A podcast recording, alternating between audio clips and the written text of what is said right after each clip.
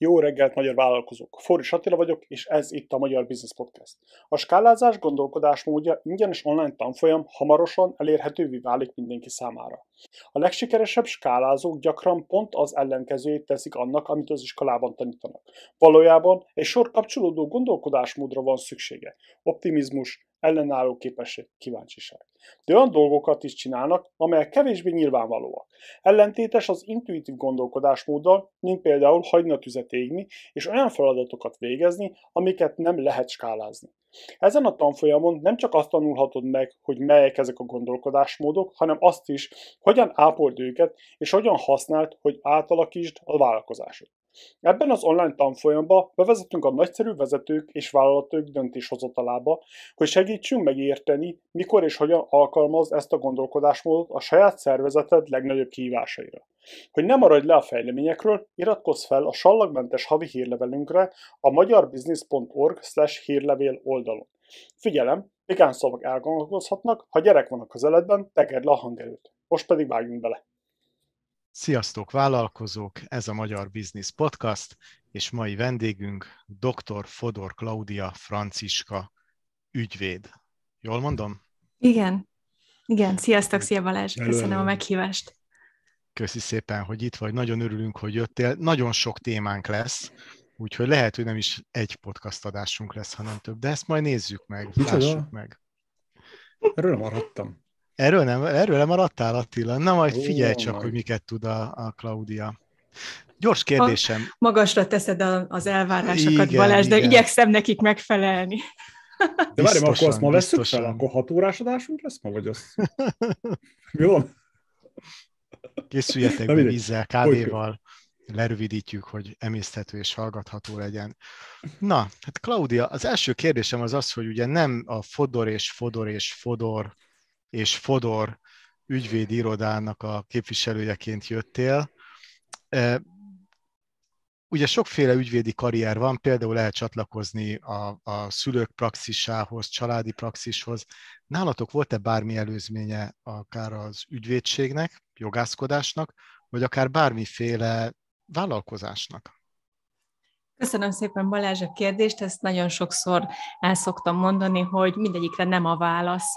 Tehát az én családomban igazából én vagyok az első, aki mind a kettőt műveli, tehát édesanyám, édesapám nem is értelmiségi, tehát igazából első generációs értelmiséginek mondom magam, és nem volt olyan ügyvédi karrier vagy ügyvédi praxis, amit én folytatni tudtam volna, tehát nem ültem bele a tutiba, úgymond akkor, amikor elkezdtem az ügyvédkedést. És egyébként nem is voltak vállalkozók a, a családban, tehát nem lestem el a vállalkozásnak sem a trükkjeit, hanem mind a kettőt magamnak alakítottam ki. De hogy egy, ne vágjak ennyire bele a közepébe, Moson-Magyaróváron születtem, és ott is jártam gimnáziumba, két nyelvű németes voltam, ahogy mindenki a családban, ezt viszont vittem tovább nővérem, öcsém, és most még a kis unokaöcsém is ugyanott fogja elkezdeni a két nyelvű sulit, tehát mi nálunk mindenki németes volt, tehát a nyelvek ismerete és a humán beállítódás, ez, ez igazából onnan a, a gimiből jött velem, és akkor 2002-ben felvételiztem az eltére, egy elég komoly túljelentkezés volt, 12-szeres túljelentkezéssel kerültem be az, az eltére,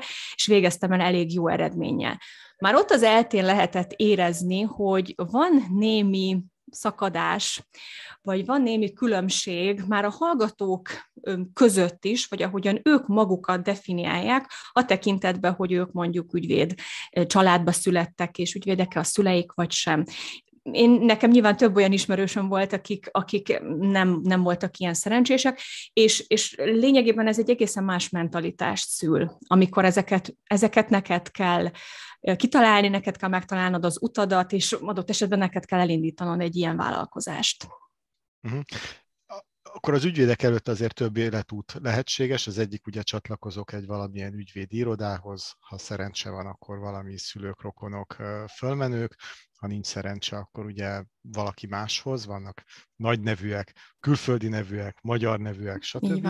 Aztán lehet, hogy el lehet menni ugye cégekhez, jogtanácsosnak azért ezt így ne felejtsük el, hogy nem Igen. feltétlenül minden ügyvéd vállalkozó, vagy nem minden ügyvéd dolgozik ilyen ügyvédi praxisban, arról nem is beszél, hogy akkor tényleg vannak még majd később a bírók, stb.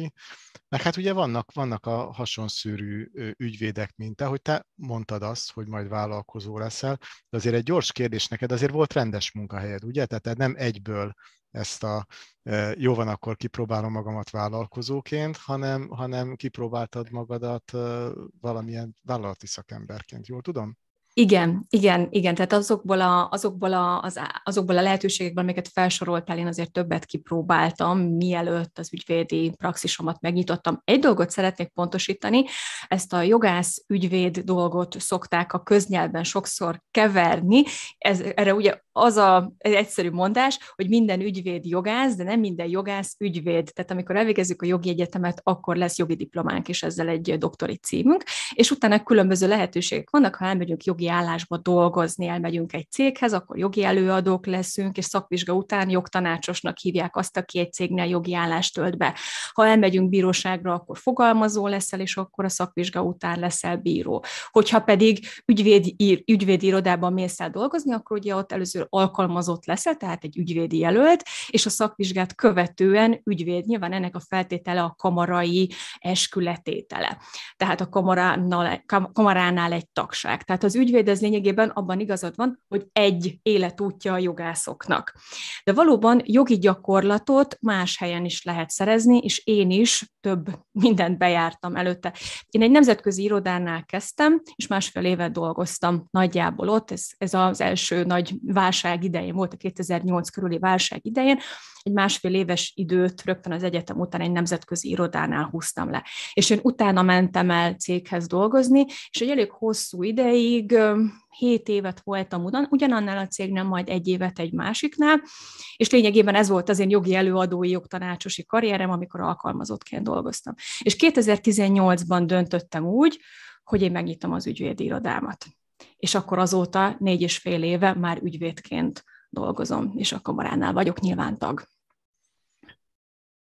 Ez egy érdekes kérdés, mert az, hogy hogyan kell ezeket a jogi ügyeket intézni, ezt persze megtanítják, gondolom a jogi egyetemen, de az, hogy hogyan kell vállalkozni, ezt azért ott mondja valaki, vagy, vagy áll az emberek előtt ilyen, vagy ezt meg kell tenni. Ott vannak a jogszabályok, tudod, hogy hogy kell katázni, adózni, céget nyitni, tessék, csináld?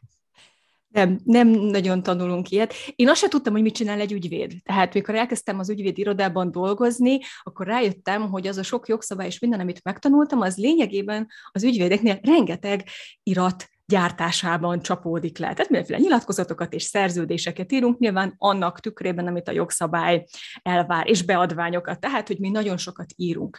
Tehát az ügyvédi szakma ellentétben, amit a filmekben látunk, nem arról szól, hogy akkor elmegy az ügyvéd, és akkor dumál, és akkor fú, kidumálja magát az esküdtek előtt, hanem mi nagyon sokat írunk. Tehát ez, ez egy grafomán szakma. Aki nem szeret írni, annak nagy baja lesz ügyvédként. Tehát ez, ez, még ezt sem tudtam egyébként felmérni, hogy mindannak tükrében, amit tanulok az egyetemen, mit fogok csinálni a gyakorlatban. Na azt meg aztán végképp nem, hogy ennek hogy milyen, milyen egyéb aspektusai vannak, amiket te is mondtál, adózási, stratégiaépítési, marketing, és mindaz, ami ahhoz kell, hogy te egy egyéni praxist vigyél. Mert sokaknak az a céljuk, hogy, hogy sokáig lehetett hallani ezt, mert szerintem ez picit átalakulóban van, hogy partnerré váljak egy irodában. Szeretnék elmenni valahova, filmeken is egyébként látjuk még ezt, hogy, hogy ugye azzal kecsegtetik, hogy majd partner leszel, és akkor majd tied lesz a, tied lesz a szuperség. És az egyébként szerintem a kata bevezetése, vagy a katának, a kata adózásnak az ügyvédekre való kiterjesztésével, ügyvéd, egyszemélyes ügyvédi irodákra való kiterjesztésével picit úgy megszűnni látszott, mert a partneri válás helyett sokkal inkább az lett a módi, hogy, hogy majd bedolgozol, és akkor nyilván neked is lesz egy saját kis vállalkozásod, de olyan igazán az nem fog nálad egy, egy olyan nagy kockázatként lecsapódni, mert az ügy, ügyeket ugyanúgy fogod kapni a korábbi hát, főnököttől, principálisottól, akinél jelölt voltál. Tehát ez volt az egyik módja az ügyvédkedés elindításának, hogy bedolgoznak a principálisnak.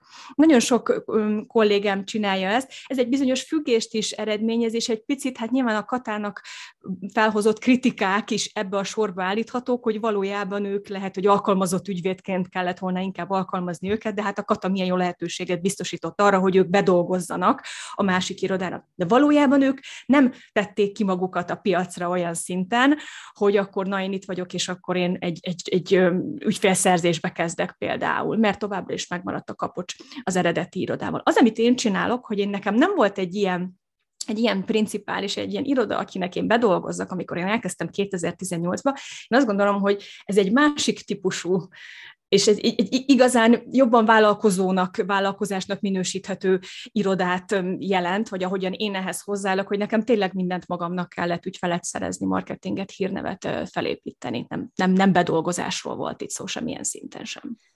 Akkor ha jól értem, akkor nincs erről, világ másik figéről, csak, csak nézzem meg a dolgokat, hogy akkor ez az másképp, az, a, az katások másképp adóznak, és azért lett ez most felfüggeszteni. Attila, ezt már nem kell megtanulnod. Ezt, ezt már, már nem kell. Ezt már nem kell megtanulnod. Én most egy próbálom megérteni, hogy mi volt a háttere az egésznek, hogy, hogy most a, az, hogy mit, mit mondanak a hír, egy híradóban, az egy dolog, de az, hogy a való világban az emberek hogyan gondolják, vagy hogyan látják, az, az más tátészte, úgy bár, hogy most akkor a katával mi volt a gond? Miért kellett szigorítani?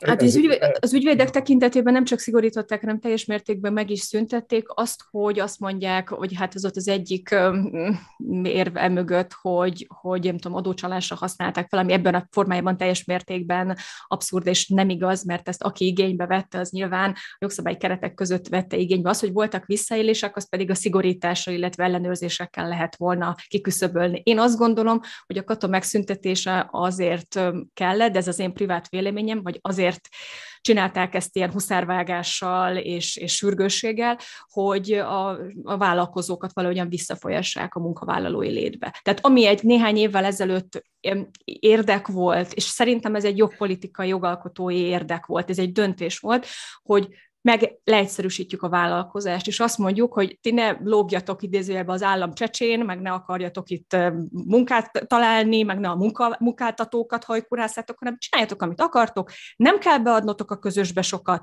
de nem is foglalkozunk veletek, mert amit nyilván TB, meg, meg nyugdíj címen a katából valaki kapott volna szinte, szinte semmit, tehát hogy ez nagyon alacsony volt. Tehát a, rá, rád van bízva, hogy, hogy hogyan oldod meg a nyugdíjadat, meg minden egyebet, keveset kell befizetned, de alapvetően vállalkozz, és mi örülünk neki, hogy egy ilyen független réteg kialakul, aki nem kopogtat munkáért. De most ez talán egy picit átalakult, és szeretnék, hogy többen legyenek, akik, tehát hogy kevés a munkavállaló, és kevés a munkaerő, és ezek folyanak valahogy vissza a munkaerőpiacra. De ez szerintem nem a katások démonizálásával kellett volna elérni, hanem egyszerűen ezt folyamatosan ki kellett volna vezetni ezt az adózási nemet. A szigorítások egyébként megtörténtek az elmúlt években, és, és ezt tovább is lehetett volna ellenőrzésekkel szigorítani, meg lehetett volna emelni a keretet, meg lehetett volna emelni a kata befizetendő díjat, tehát nagyon sok mindent lehetett volna csinálni, és ehhez képest ezt majd, hogy nem kinyírták a, az esetek, tehát a, a, az ezt igénybe vevők nagy száma részére. Az ügyvédek és az ügyvédirodák, ez személyes ügyvédirodák számára volt ez egy elérhető adózási mód, én is e, ezek közé tartoztam, én is egy személyes ügyvédi vagyok, és alanyi jogon zártak minket ki, tehát nem olyan alapon, hogy most cégnek számlázok vagy sem, hanem egyszerűen ügyvédi iroda, ügyvéd innentől kezdve ezt az adózási nemet nem választhatja. És más adózási nembe kell mostantól gondolkodni. Visszatérve az eredeti kérdésre, ez talán egy picit megint csak el fogja tolni az ügyvédeknek a gondolkodását, és ez nagyon sok ügyvédet, vagy 3000 ügyvédet érintett Magyarországon, tehát nagyon sok hatásügyvéd volt, a, kicsit elkezd, eltolja szerintem az ő gondolkodásukat is afelé, hogy még inkább vállalkozásként fogják fel. Tehát még, még inkább ö, úgy, úgy fogják fel, hogy, hogy szükségem van nekem mindenre, amire egy vállalkozásnak szüksége van. Költségelszámolástól kezdve adott esetben a megfelelő bankszámlákon át, ha szükség van rá, akkor alkalmazott felvételig is. Tehát jobban leszünk motiváltak talán a bővülésre, a terjeszkedésre. Én már magamon érzem, hogy nekem már egy kicsit átalakult a gondolkodásom e tekintetben, mert katásként a költségek minimalizálása volt a cél, most pedig az a cél, hogy, hogy minél több bevételt érjek el, és hogyha ez több költséggel jár, akkor na bum, a költségeket innentől kezdve el fogom tudni számolni. Itt nekem azért valami nagyon büdös, hogy, hogy most akkor ilyen szúró próba, vagy szúró szerűséggel csak azt mondják, hogy na, ti nem tartozhattok a katába, mert te ügyvéd vagy. Jogszabálymódosítás, igen, nekem hát így változtatták. De te viccelj, tömegek tüntettek a hídon. Hát én is ki voltam, hát persze, hogy nonsens. Bostonból nem látszik. Hát ezért mondom, hogy az, ami lejön a hírekben, mert szeretem a magyar híreket nézni, mert, mert talán az az egyetlen hír, amit, amit elvisel a kis testemben, az összes ilyen amerikai, az annyira dráma, hogy világvége jön, hogy öngyilkos legyen utána. És, de a lényeg az, hogy, hogy akkor, hogyha visszamegyünk, akkor már eleve az ilyen katásrendszer már nem volt fair nagyon sok kritika érte, és valóban ez nem volt, nem volt egy tökéletes, hát messze nem volt. Én már évek óta mondom, hogy ez túl szép, hogy igaz legyen, hogy én befizetek 50 ezer forintot, és kivehetek egy millió forintot, mi 950 ezeret úgy, hogy nyilván a költségeimet ebből kell kifizetni, de hát azokat minimálisan tartom, és akkor teljesen jó vagyok. De ez nem annyira fel. Most látom, hogy ha taózok, tehát társasági adót fizetek, és járulékokat fizetek, és osztalékadót fizetek, hogy úristen, tehát, hogy ilyen különbségre. Szoktam mondani, olyan, mintha az gyerekedet öt éves koráig gumicukorra letetnéd, és akkor öt éves korában azt mondod, hogy most pedig megeszed a brokkolit nyersen. És így, és így, tehát, hogy ez a döbbenet, én, én napokig nagyon depressziós voltam ettől, hogy ez komoly, hogy ez akkora váltás. Ha ezt fokozatosan kivezetik és szigorítják, akkor már lehet, hogy ez nem lett volna érezhető, de a katát nem revideálták az összegét tekintve, hát valójában nem revideálták, én azt nem, gondolom, amióta bevezették. Volt. Most szóval csak... ez tényleg abszurd, igen, igazad van, hogy ez, ez, ez, hát nekünk meg, akiket érintett, és akiket másfél hónap alatt kellett váltanunk, tehát én, én ezért vagyok a legmérgesebb, hogy miért évközben, hogy ezt évvégéig nem igen, lehetett adó volna. Év, adó év közben az Nyár, nyári szabadság előtt, tehát én a nyári szabadságom előtt egy héttel dölt el, hogy ez lesz. Hát ez, ez, ez, ez, ez tényleg felháborító, igen. Igen, mert az, de... az, nekem ott, ez... bocsánat, még, még egy gondolat, el, eláll az a szem, hogyha ügyvéd vagy, két, van két ügyvéd párhuzamosan, és az egyik dolgozik ügyfelekkel, emberekkel, egyszerű lényekkel, a másik pedig nagy cégekkel dolgozik együtt. Most mindegy, hogy bedolgozik náluk, vagy, vagy partnerséget van, bármilyen más kapcsolatuk van, akkor az egyik miért fizet többet, mint a másik?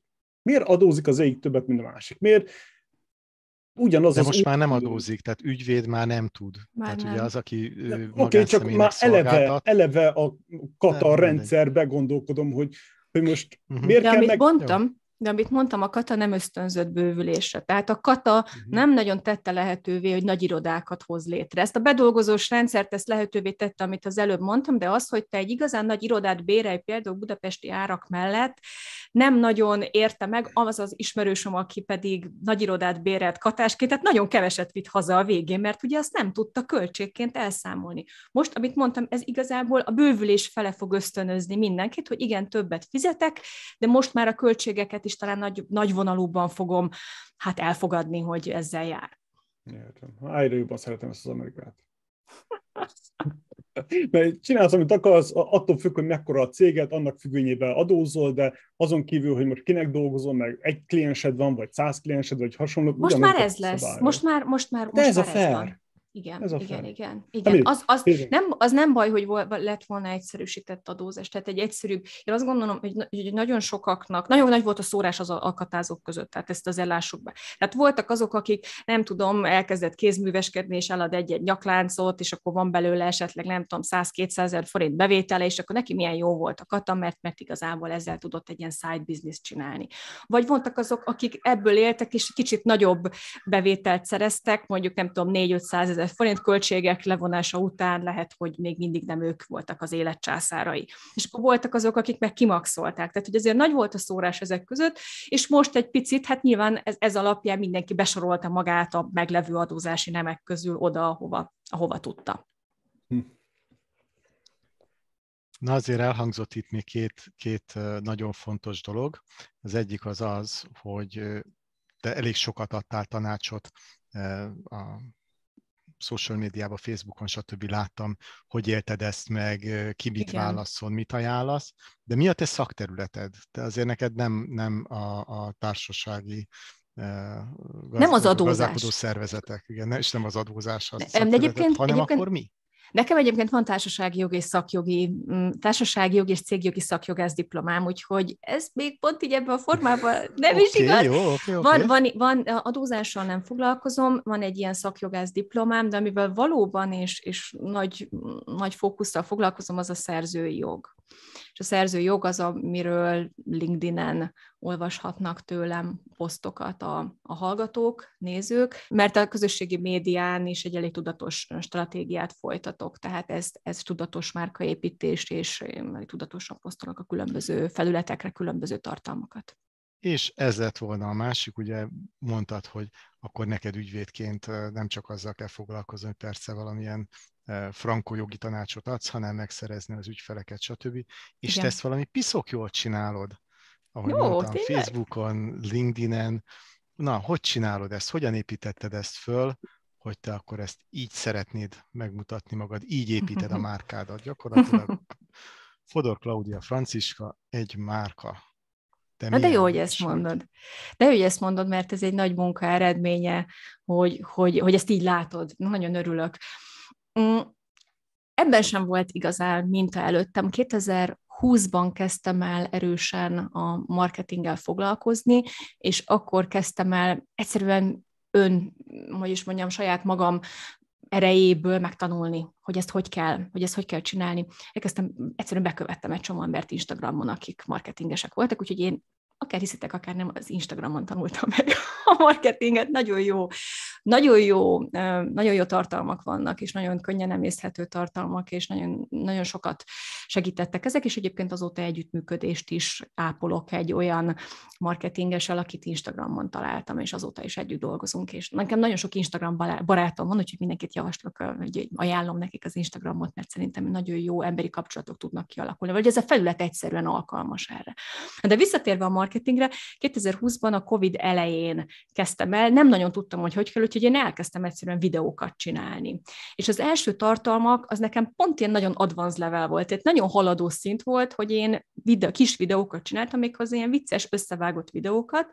A vágást azt nem én csináltam, azt egy barátom, barátom csinálta, de minden más koncepciót, a poénokat én találtam ki. Tehát én már akkor TikTok videót csináltam, amikor ez még nem volt divat így szoktam mondani, és nagyon sok munka volt ez, és nem tudtam, mit akarok vele. Tehát elkezdtem, mert hogy én akarok a szerzőjogról vicces videókat csinálni, ilyen szerzőjogi városi legendákat írtottam ki ezekbe a videókba, és nagyon nagy siker lett, tehát meglepően jobbak voltak az elérések még 2020-ban, mint most, és, és így kiraktam őket mindenhova, és akkor így vártam, hogy majd akkor ebből lesz valami. De nekem nem volt töltsérem, nekem nem volt koncepcióm, nem volt stratégiám, nem tudtam, mit akarok ezekkel kezdeni. Tehát se rossz irányból közelítette meg az egész kérdés, de véletlenül jól sikerült, mert jók lettek a videók, tehát már ugye volt nekem Toastmasters-es tapasztalatom, beszédmondással kapcsolatban nem volt problémám, beszélőkém az már akkor is jó volt, videózni is tudtam, és ezért ezek egyébként hoztak ügyfelet már pár hónapon belül ezek a Facebookra, Instagramra, YouTube-ra kirakott vicces szerzőjogos videók.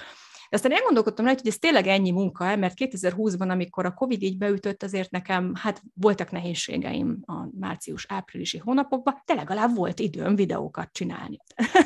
és erre azt ki is használtam. De úgy gondolkodtam rajta, hogy na azért ezt nem biztos, hogy így kell csinálni, hogy akkor elkezdek tartalmat gyártani, aztán utána kitalálom, hogy ez hova fog menni, meg mi lesz vele hanem ez nyilván egy stratégiát igényel. És akkor még többet mm, tanultam erről az egészről, és ma már, ma már alapvetően tudom, hogy hogy kell egy brandet felépíteni, és hogy kell egy stratégiát ügyvédként összerakni úgy, hogy ez mondjuk nem mész fel az összes idődet, meg ne egy nyűg legyen, hanem tényleg ügyfelszerzésre tud ezeket használni. Nekem ez a tanulás, ez évekig tartott, de most már úgy össze van sűrűsödve ez a tudás, hogy erről egyébként azóta elkezdtem posztolni ügyvédeknek, és én segítem és tanítom és inspirálom az ügyvéd kollégákat, hogy hogyan kezdjenek személyes márkaépítésbe. Mert az én példámon alapvetően ezt így lehet csinálni, és akár kevesebb energiával is lehet a személyes márkát építeni és ügyfeleket szerezni. És ez hogy mondjam, termék vagy szolgáltatás? Tehát ez most már van, igen, most van, már van ebből a, a marketinges, akivel, mesél, akivel uh-huh. említettem az előbb, Árva Balázs, akit Instagramon ismertem meg, ő vele viszünk azóta egy ilyen brandet, az a neve, hogy Álompraxis. Tehát igazából uh-huh. Balázs, Balázs viszi, mert, mert ő, ő a marketing szakértő, én pedig ebbe szakértőként és előadóként veszek részt, de ez egy nagyon-nagyon jó puffa dolog, és workshopokat tartunk, most fogunk tartani újra, tehát tartottunk már júniusban, tartunk ősszel, októberben még két workshopot, és már többen jelentkeztek, pedig még csak az, az augusztusi előjelentkezést hirdettük meg, de majd most szeptemberben lesz ennek egy nagyobb kampánya. És ez egy praxis tervező, állampraxis tervező workshop, így hívjuk, ez az állampraxis azt szerintem zseniális, ezt én találtam ki, és nagyon tetszik, mert ez a, ez a work-life balance-re törekvés a, ennek a, a központi eleme, hogy ügyfelszerzés, de, de ne pusztulj bele az ügyvédkedésbe, mert ez sajnos uh-huh. még mhm. mindig van egy ilyen elvárás a világból is talán, az emberek ezt, sokan ezt is gondolják, de még sokszor az ügyvédek is erősítenek erre, hogy milyen munkarobotok vagyunk. És akkor az ügyvéd az egy ilyen munkarobot, él-nappal, hétvégén mindig elérhető, és, és ebben nagyon sokan kiégnek. Tehát ez egy, ez egy komoly probléma. Csináltam egy egy kérdőívet, amikor ezt az állampraxist elkezdtük, száz ügyvéd válaszolt, és most már nem emlékszem pontosan az arányokra, ezt jó lett volna pontosan idéznem, de, de valami a, a válaszadóknak a, az egyharmada mondta azt hiszem, hogy, hogy kiégés közeli állapotban van, és a fele mondta azt, hogy rossz közérzete van, és nehézségei vannak. Nyilván a válaszadók már elképzelhető, hogy egyébként is fogékonyak voltak erre a kérdőívre, mhm. de egy meg, meglepően nagy százalékba, és sokan jeleztek vissza, és sokan erősítették meg azt, hogy van igény arra, hogy a praxisodat élhetőbbé tedd. És például erre se tanít senki, visszatérve még az első kérdésedre. Csak a vállalkozás, hanem arra se, hogy ezt élhetően hogy tud csinálni, mert beledögleni mindenki tud, de hogy ezt jól csináld, hogy, hogy, hogy ne, csak, ne csak minden arról szóljon, hogy, hogy felül, felülről, mert nem fogod tudni jól csinálni egy idő után a munkádat, mert, mert megunod, mert megutálod, mert kiégsz bele uh-huh. és ezen tudatosan kell dolgozni, és erre se tanít meg senki. Ismerek több ügyvéd kollégát, aki 40-es éveiben ott hagyta az egész ügyvédkedést. Na, jól menő irodákból jönnek el, és mennek el, nem tudom, most mondok valamit, cápával úszni Ausztráliába. Tehát, hogy ilyen, ilyen nagyon lemennek térképről, vagy kézműves pékséget nyitnak, meg ilyesmi. Mert van ez, van ez a veszély, hogy, hogy nem, nem tudjuk, hogy ezt hogy kell jól kezelni, azt a stresszt, ami ezzel jár. És ebből sokan tanulhatnak, mert ugye, ha most meg belegondolok, hogy mit gondolunk egy könyvelőről, mit gondolunk egy projektmenedzserről, valami nagyon hasonló. Tehát ez most tök jó, Igen. hogy eleve három ezer embert, ugye, vagy, vagy több ezret, akinek ilyen praxisa van, megszólítasz, de ebből szerintem nagyon sok vállalkozó tanul, amiket most mondasz, hogy Igen. Uh-huh, jó, lehet, hogy nem ügyvéd, hanem valami más, de ugyanúgy Igen. ez rá is, rá is érvényes. Igen, hát én nyilván az ügyvédeket is ismerem meg az ügyvédek problémáit, de, de tökéletesen igazad van, hogy ez más is, ez más is tud ebből tanulni. Szóval a konklúzió az ügyvéd is csak ember.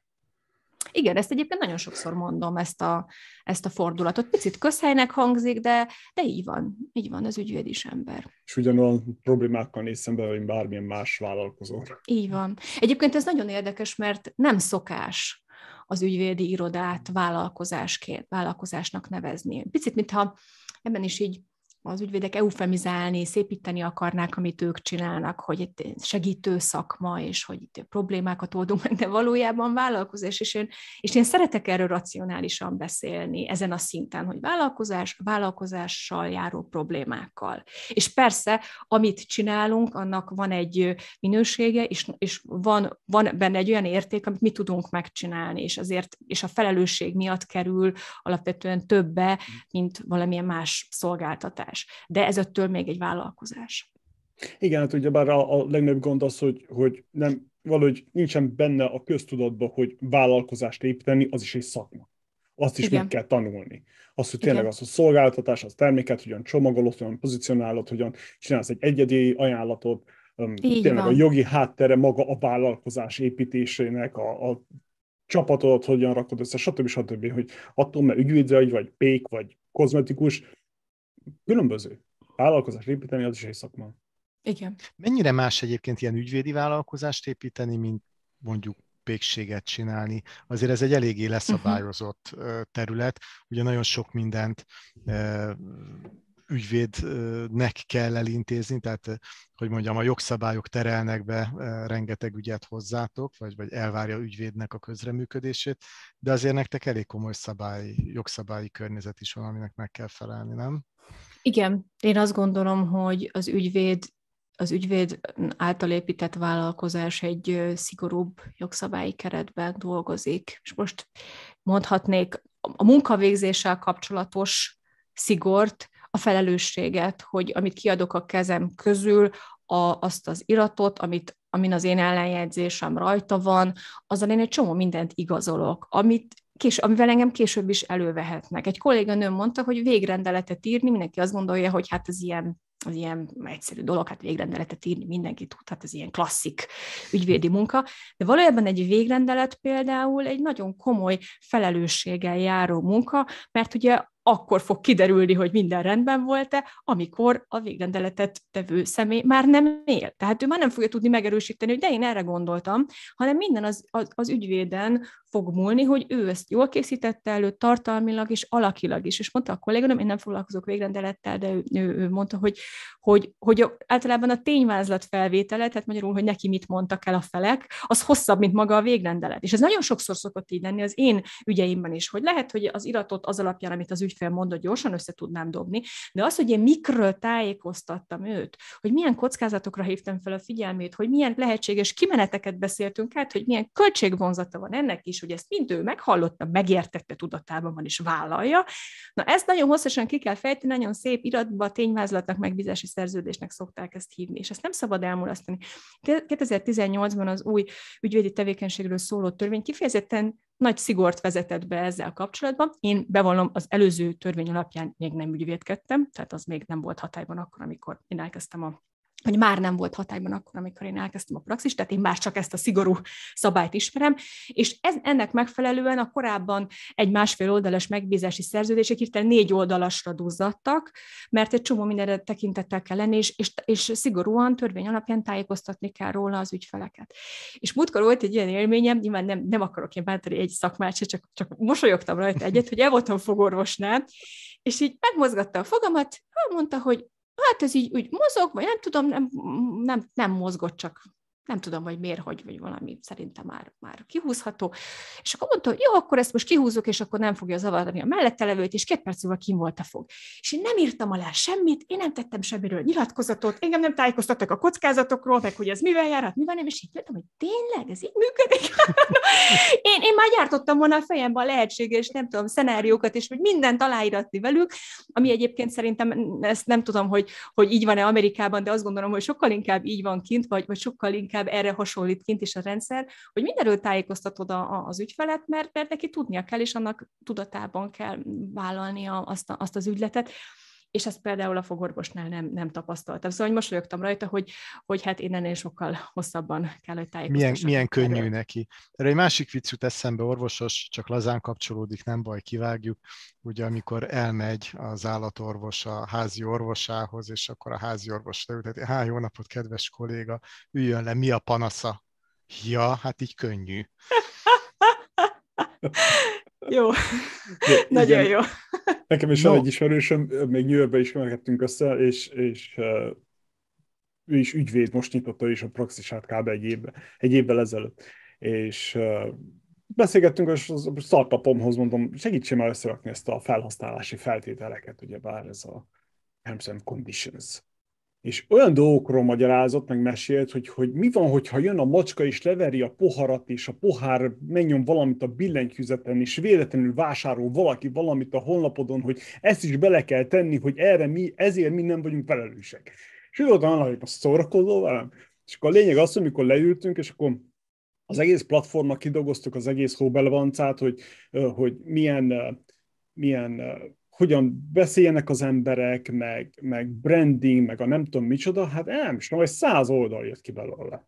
Hogy mi nem vagyunk felelősek azért, hogyha te lekopintod a dolgokat, ezért talán megbüntethetünk, de lehet, hogy mégse büntetünk meg, szóval ilyen, ilyen nagyon kicsavart az egész, és, és Mindegy, más világ. Aha. Én azt szoktam mondani, hogy az ügyvédet nem az optimizmusáért fizetik. Biztos. Ne, mi nem mondhatjuk azt, hogy ah, jó lesz az úgy, ah, kicsi az esély, hogy az bekövetkezik, hanem, hanem ha kicsi az esély, akkor azt is rendezni kell valahogy, tehát a kivétel kivételére is valahogy kell valami rendelkezést tenni, és valóban ez néha elég agyament, de néha milyen jó, hogyha ott vannak ezek, is lehet használni. Tehát az van, van, előfordul azért, hogy de jó, hogy ez a szerződés alaposan volt megírva. És hogyha valakinek van egy szerződés író gyakorlat, gyakorlata. Ezért picit Magyarországon rövidebbek a szerződések, mert a törvény ugye ott van a háttérben, és, és nekünk csak az eltéréseket kell leegyszerűsítve megfogalmazni.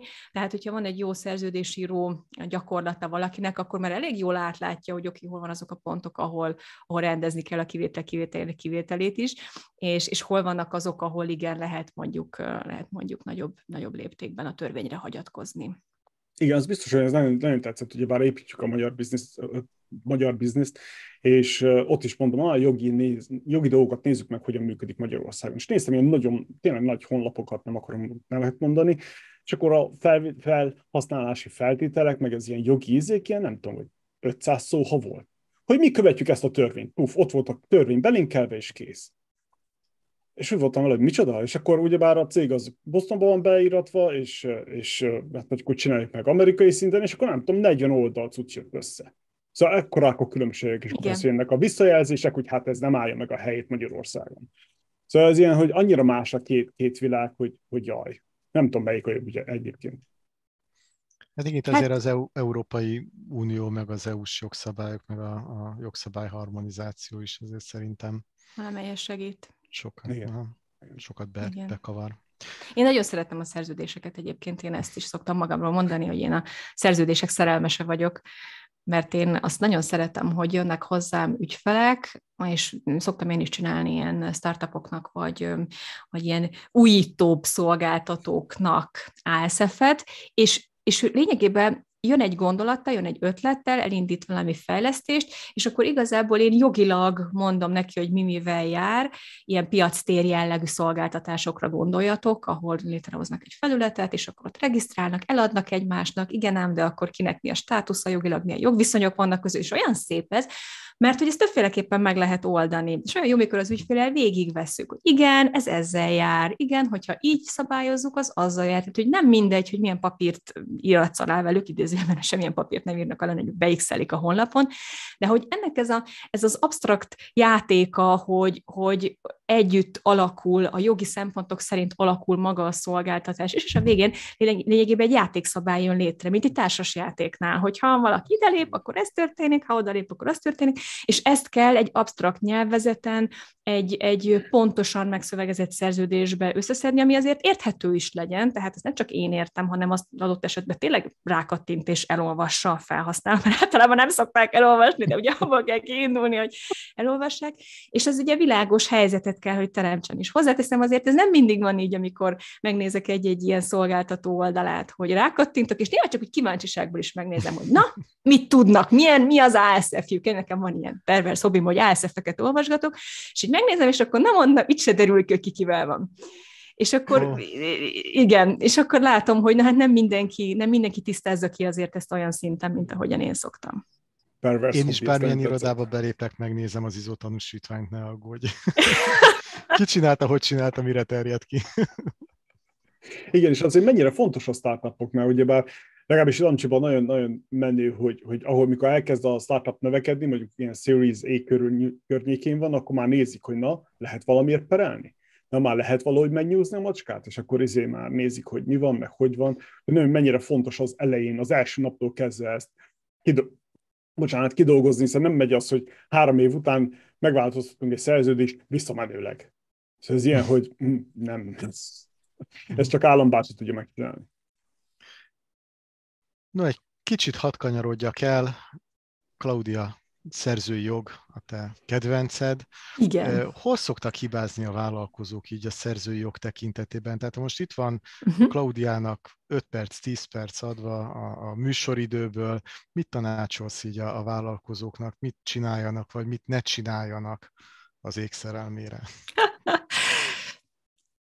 Ez egy nagyon gyakori, nagyon gyakori téma, hogy vállalkozók szerzői joggal, ötlettel, know-how-val kapcsolatban keresnek meg. Pár hónappal ezelőtt volt a kamarában egy pro bono nap, ami azt jelenti, hogy szabadon lehetett bejelentkezni, és hozzám is bejelentkeztek elég sokan szerzői jogi témában.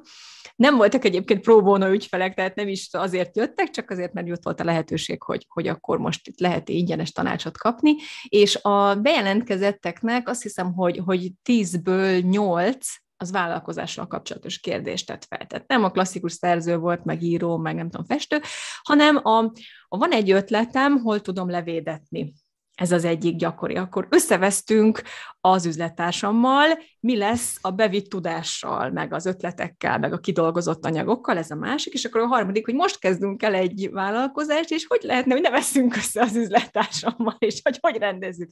Nagyjából ezek, ezeken az irányokkal lehet elindulni. Az első fontos dolog, amit kell tudni, hogy az ötletet nem lehet levédetni.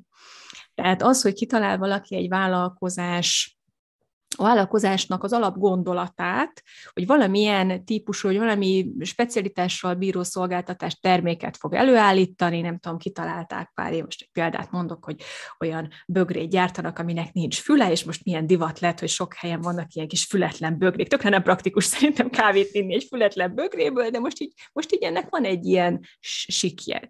És akkor most ezt valaki lehet, hogy pár éve bevezette, kitalálta, lehet, hogy tudja is mondani, hogy ő volt az első, aki elkezdett ilyet gyártani, de ettől még ő például nem tudja megtiltani a konkurenciát, hogy hasonló terméket gyártson, hasonló típusú, tehát ezzel az ötlettel terméket gyártson.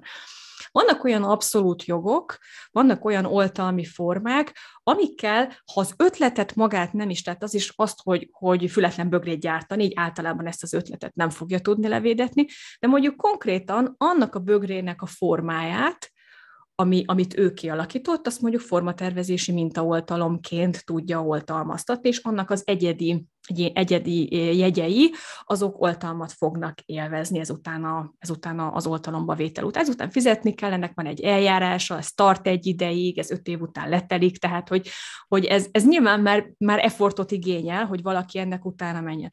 Ugyanígy például a védjegy egy oltalmi forma lehetőséget biztosít egy vállalkozásnak arra, hogy a vállalkozás nevét, logóját, mottóját le tudja, le tudja védetni, ugye? Tehát egy oltalmat tudja rá kapni, egy olyan oltalmat, ami után, aminek alapján tud a konkurenciával szemben fellépni, ha használja ezt az elnevezést. De ez továbbra sem fogja a konkurenciát visszatartani attól, hogy más elnevezésen, más színeken, más logóval gyártson hasonló terméket, mert erről szól a piac, hogy ott jönnek a versenytársak, és ők bizony ne akarnak engem fölözni. Tehát amit én szoktam mondani a vállalkozóknak, és egy nem, nem, nem azért, mert én nagyon szkeptikus vagyok az oltalmi formákkal szembe, de ne alapozzunk mindent arra, hogy, hogy majd nekem lesznek ilyen oltalmi formák, csekk, csekk, csekk, és akkor a kezdve ennyi, enyém a fületlen bögre. Mert ez nem így működik, hanem ez úgy működik, hogy neked például, ha van is egy védjegy oltalmat, fel kell lépni folyamatosan, hogyha látod, hogy a jogsértő fél mondjuk uh-huh. használja azt a logót. Tehát, hogyha nem lépsz fel, és túlságosan átmegy köznyelvi kifejezés, vagy köznyelvi jellegűvé például egy elnevezés, akkor el lehet veszíteni a védjegy oltalmat. Tehát az is igényel egy aktivitást, miután uh-huh. megkaptad. Továbbá mindig az a lényeg egy vállalkozásban, hogy te jobb legyél, előrébb legyél, motivált legyél, hogy fejleszd a szolgáltatásod, visszajelzéseket gyűjtsél, fejleszd. Tehát az, hogy egyszer megszerzel oltalmi formákat, még megint csak nem, tud, nem, nem dőlhetsz hátra, és nyugodhatsz meg, hogy minden rendben van, mert ettől még lehet, hogy jön a versenytárs, és, és lefölözést kitalál egy másik fajtát, amit sútba dobja az egész fületlen bögre koncepciót, mert kitalál valami jobbat. A spirálfüles bögre. Például, vagy ezek kis pici füles, amit nehéz megfogni, de, de az is milyen jól néz ki. Tehát, hogy, hogy nyilván az, hogy ötletelnek a vállalkozók, és ez most, ez most ugyanúgy lehet egy termék előállítás, mint, mint én nálam, aki ügyvéd vagyok, hogy ötletelünk, hogy próbálunk kitalálni, próbáljuk fejleszteni a szolgáltatásunkat, ennek nincs vége. Ennek nincsen vége attól, mert, mert te az, azt mondod, hogy ezt én találtam ki, és még akár szereztem is rá valamilyen abszolút jellegű oltalmat. Tehát ez az egyik, ez az ötlet levédetésének a, a keresése, amire sajnos mindig az a válasz, hogy ez ebben a formában nem létezik, neked egyszerűen tolnod kell, és jónak kell lenned, és a fogyasztók fejében el kell ültetned a te szolgáltatásod annak a minőségét, annak az egyedi jellegét, annak az egyedi jegyeit, és ez fog neked egy verseny előnyt biztosítani, és utána azon kell dolgozni nyilván, hogy ezt megtartsd. Ez már nem annyira ügyvédként mondom, ezt már inkább, hogy is mondjam, inkább ez egy üzleti jellegű gondolat, egy üzleti tanácsot nem adok, csak helyre kell tenni uh-huh ezeket a gondolatokat az embereknek a fejében. Ez az egyik. A másik, az összeveszés az üzlettársal, az is egy nagyon gyakori kérdés, hogy amikor elkezdenek együtt egy vállalkozást, akkor az emberek ugye szeretik egymást, akkor, akkor jó minden, mint egy szerelem, szoktam mondani, hogy, hogy hát az elején még mindig olyan szép és jó, és akkor, akkor kell elővenni a szerződést, amikor már elmúlt a szerelem, amikor már jönnek a gondok, amikor már nem csinálja azt, amit megbeszéltünk, nem úgy csinálja, de azért felveszi a pénzt, de azért szeretne ott lenni és döntést hozni, de igazából én meg én szeretném, mert azt gondoltam, vagy azt beszéltük, hogy én leszek a, a, a fő vezetője ennek a, ennek a projektnek, vagy ennek a vállalkozásnak, ezeket le kell fektetni. Mint amikor, mint amikor a házasság elején lefektetik a, a, a vagyonjogi helyzetet, és az nem annyira szexi, meg talán nem is annyira romantikus, de ezeket jó tisztázni, hogy milyen, milyen gondolattal megyünk bele, milyen milyen elvárásokkal megyünk bele ebbe a vállalkozásba. És ezt, ha szerződéses úton rögzítjük, akkor később ezt már elő lehet venni. És az is egy nagy tévedés, hogy azt gondolják, hogy azért, mert nem alapítottunk KFT-t, akkor már ugye nincsen semmi, mert akkor is van köztetek, legalább egy úgynevezett polgárjogi társaság van köztetek, hiszen együtt dolgoztok valamilyen gazdasági célon, és köztetek van legalább egy szóbeli megállapodás arról, vagy legalább valamit beszéltetek, hogy hogy fogjátok ezt csinálni, és akkor ehhez képest elképzelhető, hogy ezt később nem tudjátok bizonyítani, nem írtátok rá megfelelően, vagy pont ellentmondásosak voltak ezek a megbeszélések. És akkor jönnek a nagy összeveszések, meg a Google Drive-ból kizárások, meg a, meg a Gmail-ből kizárások, hogy ne, hát ezek, ezek, ezekkel, ezekkel találkozom, tehát ezért csináltam ilyen céges ügyeket, és ezek a tanácsok, vagy ezek a, a tanácsadáson is azt láttam, ahol, ahol így nagy volumenben jöttek hozzám a kérdések, hogy nagyon sok kérdés erre vonatkozik, hogy ezt valahogy Magyarországon nem nem szokás tisztázni, hanem egy, hanem egy bíznak a, bíznak a jó szerencsét, bíznak a másikba, elkezdik, és akkor, amikor gond van, akkor, akkor meg e-maileket próbálunk visszakeresni és visszanézni, hogy miről volt szó, meg hát igen, kik voltak ott, mert hát ugye a, a szerző, szerződésnek a tartalmát azt ugyanúgy lehet bizonyítani, hogy bár, bármit mást, iratokkal, tárgyi bizonyíték, tanúkkal, hogy valójában mi volt közöttük a megállapodás az, az üzletmenetre vonatkozóan, és hogy kié az oda bevitt mondjuk tudás, know-how, amit a, amit a cég hasznosít. Szóval ez, ez lenne a másik tanács, hogy ezeket érdemes átgondolni, és még hogyha egy picit olyan hm, kellemetlennek is érződik ezt az elején szerződésben rögzíteni, ez megint csak az, a, az az eset, amikor az ügyvéd nem optimista, és én azt tanácsolom, hogy, hogy inkább hagyatkozzatok erre, mint hogy később kellemetlen helyzetekben mi vitatkozzatok egymással szerződés, írásbeli szerződés nélkül.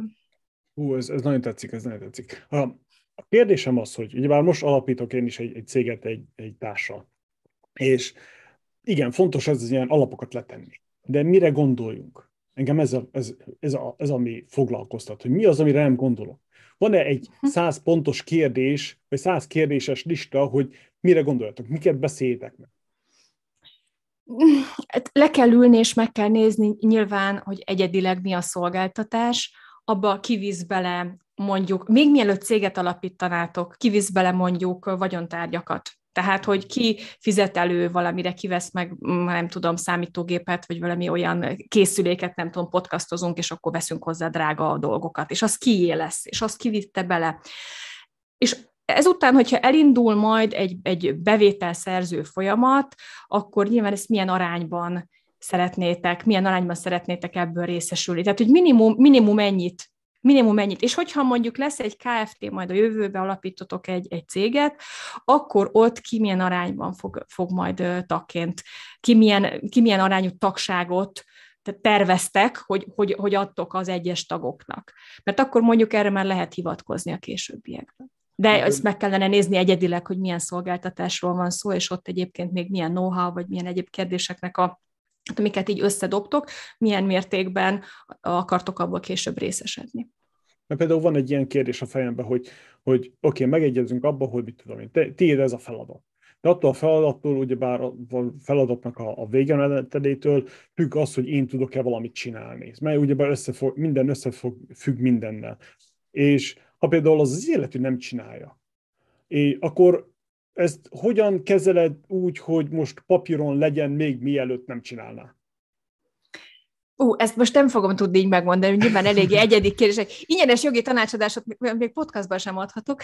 Na, szóval, hogy nyilván ezt át, kell, át kellene egyedileg beszélni, hogy, hogy néha elég annyit mondani, hogy, hogy észszerű együttműködés Tehát, hogy együttműködnek a felek, és mondjuk az együttműködés kereteit kibontani. Mit jelent az együtt, hány napon belül kell válaszolni egy e-mailre, ha, ha mondjuk tényleg lebontanánk ilyen szinten, mit jelent az együtt, hány napon belül kell intézni valamit, vagy, vagy mit kell megküldeni a másiknak, és akár ezt is, hogy ha valaminek a másiknak a teljesítése gátolja az én teljesítésemet, akkor nyilván, ez szerintem egyébként alapból is így van, mert nem ismerem az amerikai jogot, az egyik fél késedelme a másikét kizárja, de most ennyiben nem akarok belemenni, tehát nyilván az együttműködés bontogatná valószínű tovább, hogyha ezzel kapcsolatban van, van igény, vagy, vagy, vagy itt van a feleknek, is mondjam, erre, erre, erre igénye, igen.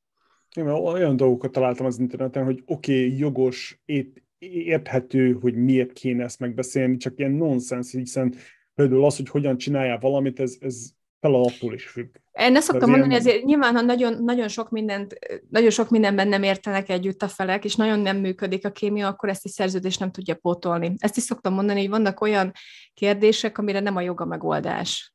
Tehát ha nagyon, ha, ha nagyon, nagyon nem működik a kémia, akkor hiába kötünk szerződést csúsznak el szerződések azon, hogy a felek nem, nem, nem értenek, nem, nem értik, amit a másik mhm. mond. Mintha nem egy nyelvet beszélnének. Volt ilyen, több ilyennek voltam tanulja nyilván, mert ingatlan adásvételi szerződéseket is elég sokat csinálok. Igazából az a másik, majd még Balázs kérdésére visszatérünk a szerzői jogra, mert onnan kicsit elkanyarodtunk, de a másik, másik nagy terület, amit még a klasszikus polgárjogban megtartottam, azok az ingatlan adásvételek, és azt egyébként Instagramon promózom, tehát Instagramon építem a, a márkám elsődlegesen, tehát picit itt szét van szedve, hogy LinkedIn a szerzői jog, és a, az Instagram pedig a, az ingatlan adásvétel. És az ingatlan adásvételeknél ugye tipikusan az, hogy két vad idegen ember találkozik. Tehát van egy vevő, aki, aki egy ingatlan hirdetés alapján talál egy eladót.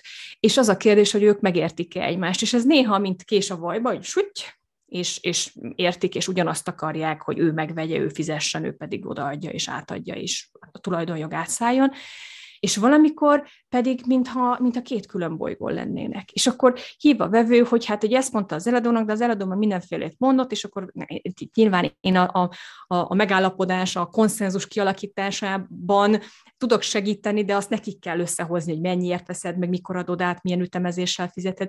És valamikor olyan szintű bizalmatlanság van, vagy, vagy, vagy ilyen nagyon-nagyon furcsa tévképzetek, hogy itt mi fog történni, és az, hogy ügyvéd is milyen, meg majd a nem tudom mit, tehát hogy belehoznak ugye az ügyletbe egy csomó irracionális dolgokat, és nem értik meg egymást a felek. És volt ilyen, hogy, hogy, hogy, hogy egyszerűen a vevő végül, végül ott hagyta az eladót, és mondta, hogy nagyon jó lenne a lakás, minden, de nem, nem, tudnak, nem tudnak megállapodni. Nem, nem bízik benne annyira, hogy ő most aláír egy szerződést, banki kölcsönnel fizet, hogyha a bank kér mondjuk egy további nyilatkozatot, akkor el tudja magyarázni az eladónak, hogy arra miért van szükség, és azt légy írd alá, mert különben nem tudok fizetni. És mondta, hogy neki nincs kedve vitatkozni ezzel az eladóval. És inkább nézett tovább egy másik lakást. Szóval van olyan néha, hogy, hogy nem, a szerződés nem fogja tudni ezt minden esetben helyettesíteni, ezt a fajta együttműködést. Érdekes. Érdekes, mert itt, itt Amcsival minden, szinte minden az, az ingatlan közvetítőn keresztül megy. Amikor ingatlant akarsz venni, akkor mész az ügyvéd, az ügyvédhez, és mész az, az ügynökhöz, és akkor az is az ügynökkel beszél, szóval van ilyen két fal a, a eladó és a vásárló között, akik gondolom békítik a dolgokat, hogy, hogy az a minőségmulék mondjam, menjen, menjen a dolog, és elmagyarázzák, hogy hé, hát ez, nem, ez normális dolog, nyugi, ezt aláíratod, stb. stb. Érdekes, hogy ennek is olyan hátrányai vannak, hogyha nincsenek ilyen, ilyen falak. Ugye mondtad, hogy az ügyvédek grafománok, és kell tudni írni, és hogy mi azt hiszük, hogy tudnak beszélni. Hát te tudsz beszélni, Azért azt mondjuk el, hogy te Magyarország legjobb beszélője voltál nemrég. Ugye van egy közös hobbink, Toastmasters. Igen. Ki tudja, mennyire hobbi, vagy, vagy azért ez hasznos is. Igen. Erről mit lehet tudni, vagy hogyan, mit segített neked a Toastmasters például ugye az ügyvédi karrieredben, vagy, vagy építeni a vállalkozásod? Most már hat éve, 16 végén csatlakoztam, tehát lassan hat éve vagyok tag ugyanannál a klubnál, a Skylarks Toastmasters Clubnál. Ez egy angol nyelvű klub egyébként és nagyon jó, mert az angol nyelvtudásomhoz is nagyon sokat hozzájárult, hogy ott hétről hétre angol nyelven, sokszor angol anyanyelvi klubtársakkal beszélünk és adunk egymásnak visszajelzést. A Toastmasters, ugye nyilván neked Balázs nem kell, nem kell mondani, de talán a hallgatóknak, nézőknek érdemes elmondani, hogy egy olyan nemzetközi szervezet, aminek Amerikában van az, az eredője, a központja, és arra épül a Toastmasters koncepciója, hogy úgy ösztönözzük egymást fejlődésre, elsősorban beszédfejlesztésre, nyilvános beszédfejlesztésre, de nem csak vezetői skillek, szervezési skillek fejlesztésére, hogy nincs egy vezető, tehát nincs egy, egy tudom, mester, egy, egy mester, egy trénere a klubnak, hanem minden héten szerepek, meghatározott szerepek szerint mások látják el ezeket a szerepeket. Tehát minden héten más a Toastmaster, más beszél, más értékel, más ad visszajelzést az egész meetingre, más a nyelv, nyelvtant felügyelő személy, vagy aki a, a, a töltelékszavakra figyel oda, tehát minden héten más szerepek, máshogyan vannak leosztva ezek a szerepek, és ez nagyon jó, mert minden, mindig más szerepben tudod magad kipróbálni, egyik héten téged akasztanak, és te beszélsz következő héten, meg te mondod az építő kritikát a másiknak a beszédére. És akkor ezt kiegészítésnek a kiegészítése, hogy nagyon jó kis közösségi stúdiót kialakul, nagyon jó programok vannak, nagyon minden, mi egy csomó mindent csinálunk a pikniktől kezdve mindenféle karácsonyi buli, meg ilyesmik, és ez egy mindig egy nyitott közösség, mert olyan emberek jönnek el egy ilyen klubba, akik fejlődni akarnak, akik, akik olvasni akarnak, aki, aki nyitott a másikra, akit érdekli a másik véleménye, és lehet is tanulni ilyen soft skill-eket, tehát ezeket a, ezeket a készségeket, hogy, hogy aktívan hogy tudsz hallgatni, hogy, hogy hogyan tudsz úgy visszajelzést adni, hogy ez ne legyen bántó. Emlékszem, ez engem teljesen lesokkolt, mert Magyarországon ilyet nem tanítanak. Hát mondd meg pacakba, az a jó. És ott, amikor először olvastam a szendvics technikát, tehát azóta megértettem, hogy az amerikaiak miért beszélnek úgy, ahogy. Tehát a szendvics technika, hogy elmondott, hogy hát nagyon jó volt, és jó volt az, hogy hm, hm, hm, azon De. fejleszthetnél, hogy hm, hm, hm, és a végén mondasz még egy jót, hogy és egyébként meg gratulálok, mert az is nagyon jó volt. És egyébként ez tényleg működik, bármennyire is mosolyogtam rajta az elején, hogy hú, ez annyira átlátszó, de működik, mert nem szép az, hogyha valaki csak így megkritizálsz. És sokat fejlődtem ebben én is, mert Magyarországon ezt tényleg nem tanuljuk, tehát valahogy nem így kapunk visszajelzést az iskolában sem. Valami vagy jó, vagy nem jó és, és de ha, nem tudom, hogy most így van-e még, de, de azért régen nem volt, nem volt ez ennyire ilyen szinten árnyalva. És ezeket a, ezeket a kommunikációs technikákat, ezeket a kicsit amerikai jellegű kommunikációs technikákat meg lehet, meg lehet tanulni.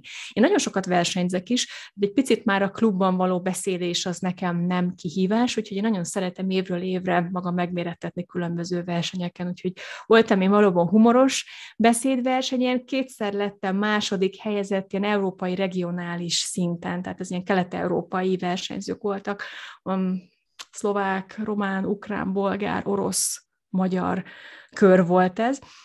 Hát kétszer is voltam, egyszer még személyesen, még 19 Pozsonyban, hát ez nagyon jó volt. Ott voltál te is, Balázs, hát ott volt. Tehát Igen. Nagyon jó, ez egy nagyon jó kis rendezvény volt. Meg hát most, most a Covid alatt volt mm. egy másik ilyen alkalom, és egyébként most értékelő versenyt nyertem, magyar nyelvű értékelő versenyben lettem országos első legutóbbi ilyen versenyen. Egyébként exco tag is sokáig voltam, tehát a, a klub vezetésében is, elnöke is voltam a klubunknak egy évig, úgyhogy én nekem mindenféle, engem mindenféle szálon szálok kötnek a, a Skylarks klubhoz, és ez egy nagyon-nagyon jó lehetőség mondom azt, hogy a nyilvános beszédet fejleszt, a bátorságodat, a nyelvi készségeidet, a szókincsedet, és egy picit azt is, hogy barátokat szerez. Igen, elég sok vendégünk volt egyébként ebből a, ebből a körből, és lehet, hogy azért, mert hogy akkor persze mi egymást ismerjük, Igen. de ez, ez, ez ad hozzá a, a vállalkozáshoz szerintem, vagy a vállalkozói készségekhez, vagy a, a kommunikációs, vagy az együttműködési készséghez. Talán, igen, ehhez, ezért nem véletlenül ehhez mind, jó igen. voltak, de igen. Hú, ezt az egész Toastmasters, hogy mi is ezt, ezt ilyen tök jól akkor kiszerveztem, ezt nagyon jól összefoglaltad. Soha senki így össze nem foglalta, mindig mondtuk, hogy ja, igen, ez van, és erre milyen jó, és gyertek. Pusztai Ádámtól Dr. Frezig, és, és még sokan mások most fú, jaj, nehogy valakit Domján Enikő, jaj, nehogy valakit kihagyjak, aki itt volt, és, és tényleg beszéltünk Igen. róla, meg, meg, meg sokat adott hozzá, de te most ezt nagyon jól összefoglaltad. Köszönöm. És más módon is egyébként tanítasz, vagy segítesz, vagy adsz vissza. Te podcaster is vagy. Igen. Ugye? Na, egy igen, igen. El, mondod, hogy hú, a, a, a Toastmasterben van, amikor mindig mások az, más az, aki, akit akasztanak. Na hát a Toastmaster, Toastmaster, podcaster, és a podcaster akassza a podcastert. Na, mit, mit, mit lehet tudni erről a, a podcastotokról? hogy kerültél oda, hogyan zajlik az? Tavaly év végén keresett meg Gerő Tamás kollégám, hogy az Ügyvéd podcastban három férfi podcaster van, és szeretnének, szeretnének női energiákat ebbe a podcastba. És követett engem Instagramon, látott engem live-ozni, hallotta, hogy hogy beszélek, és mondta, hogy igen, ő lesz az több, több hölgy kollégát is meghívott ugyanakkor, tehát most már hárman-hárman vagyunk, úgyhogy most már kiegyenlített, kiegyenlítettek a, a, a női-férfi viszonyok az Ügyvéd Podcast keretén belül. Ez egy, egy egészen friss dolog, ez az Ügyvéd Podcast, most azért már jó egy éve, jó egy éve megy, és lényegében ügyvédek beszélgetnek ügyvédekkel a hivatásukról. Ennyi ennek a podcastnak a, a mottója.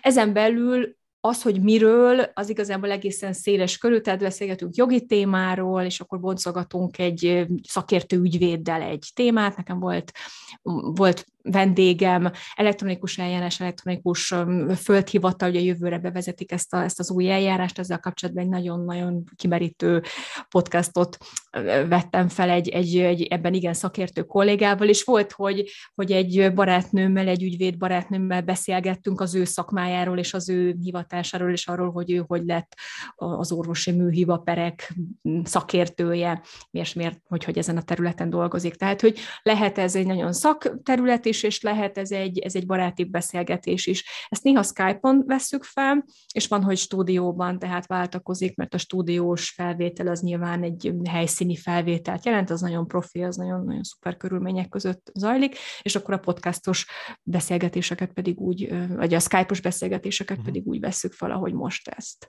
Úgyhogy én is most már egy, egy jó pár podcastot csináltam, van most néhány várólistán, amit, amit most így az ősszel a nyári szabadság után után be kell indítanom.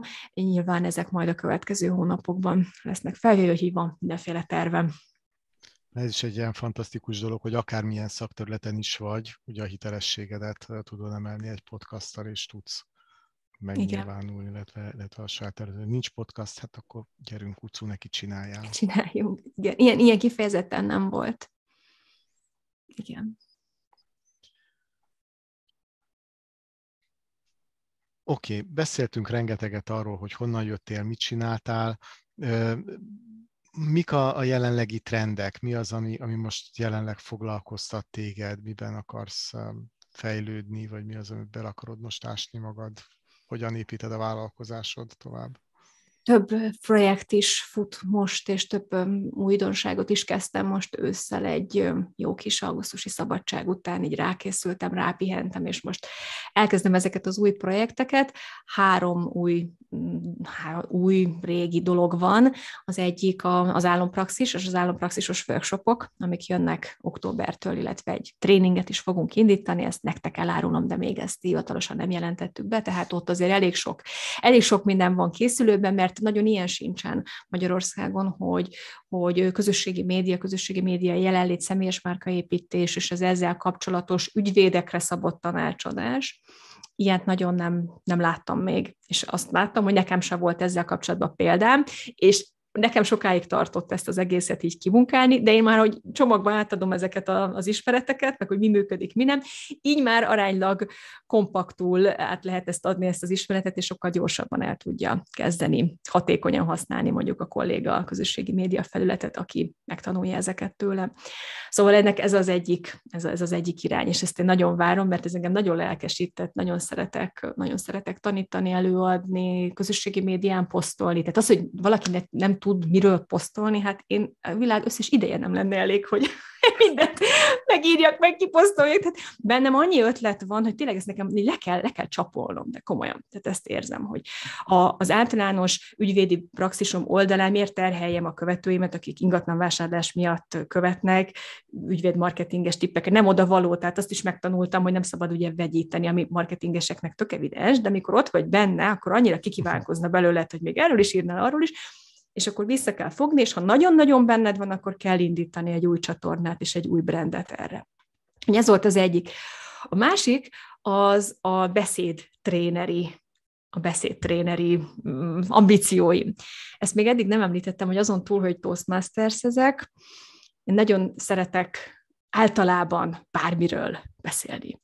És azt vettem észre, hogy ezzel az emberek nem feltétlen vannak így. Tehát másoknak ezzel gondjuk van, hogy például videót vegyenek fel, vagy, vagy felszólaljanak, vagy elvállaljanak egy, egy beszélgetést, egy, egy, egy konferencián, egy előadást. És, és szerintem ez, egy, ez is egy erre is van kereslet, hogy akár a Toastmasters elvei alapján, de azt egy picit tovább fejlesztve abból, amiket én tanultam, akár közösségi média, akár marketing, márkaépítés, vagy akár improvizációs színházi oldalról, mert én impro színházat is csinálok, tehát egy picit ilyen előadó művészi oldalról is, ezeket vegyíteni, és egy olyan, olyan beszédtréninget kialakítani, ami, ami azt tükrözi, ami, amilyen én vagyok. Tehát ezt is majd még ki kell, ki kell fejlesztenem. Egy picit sok gondolatom van itt is, Ennek is nagyon jó a brand neve.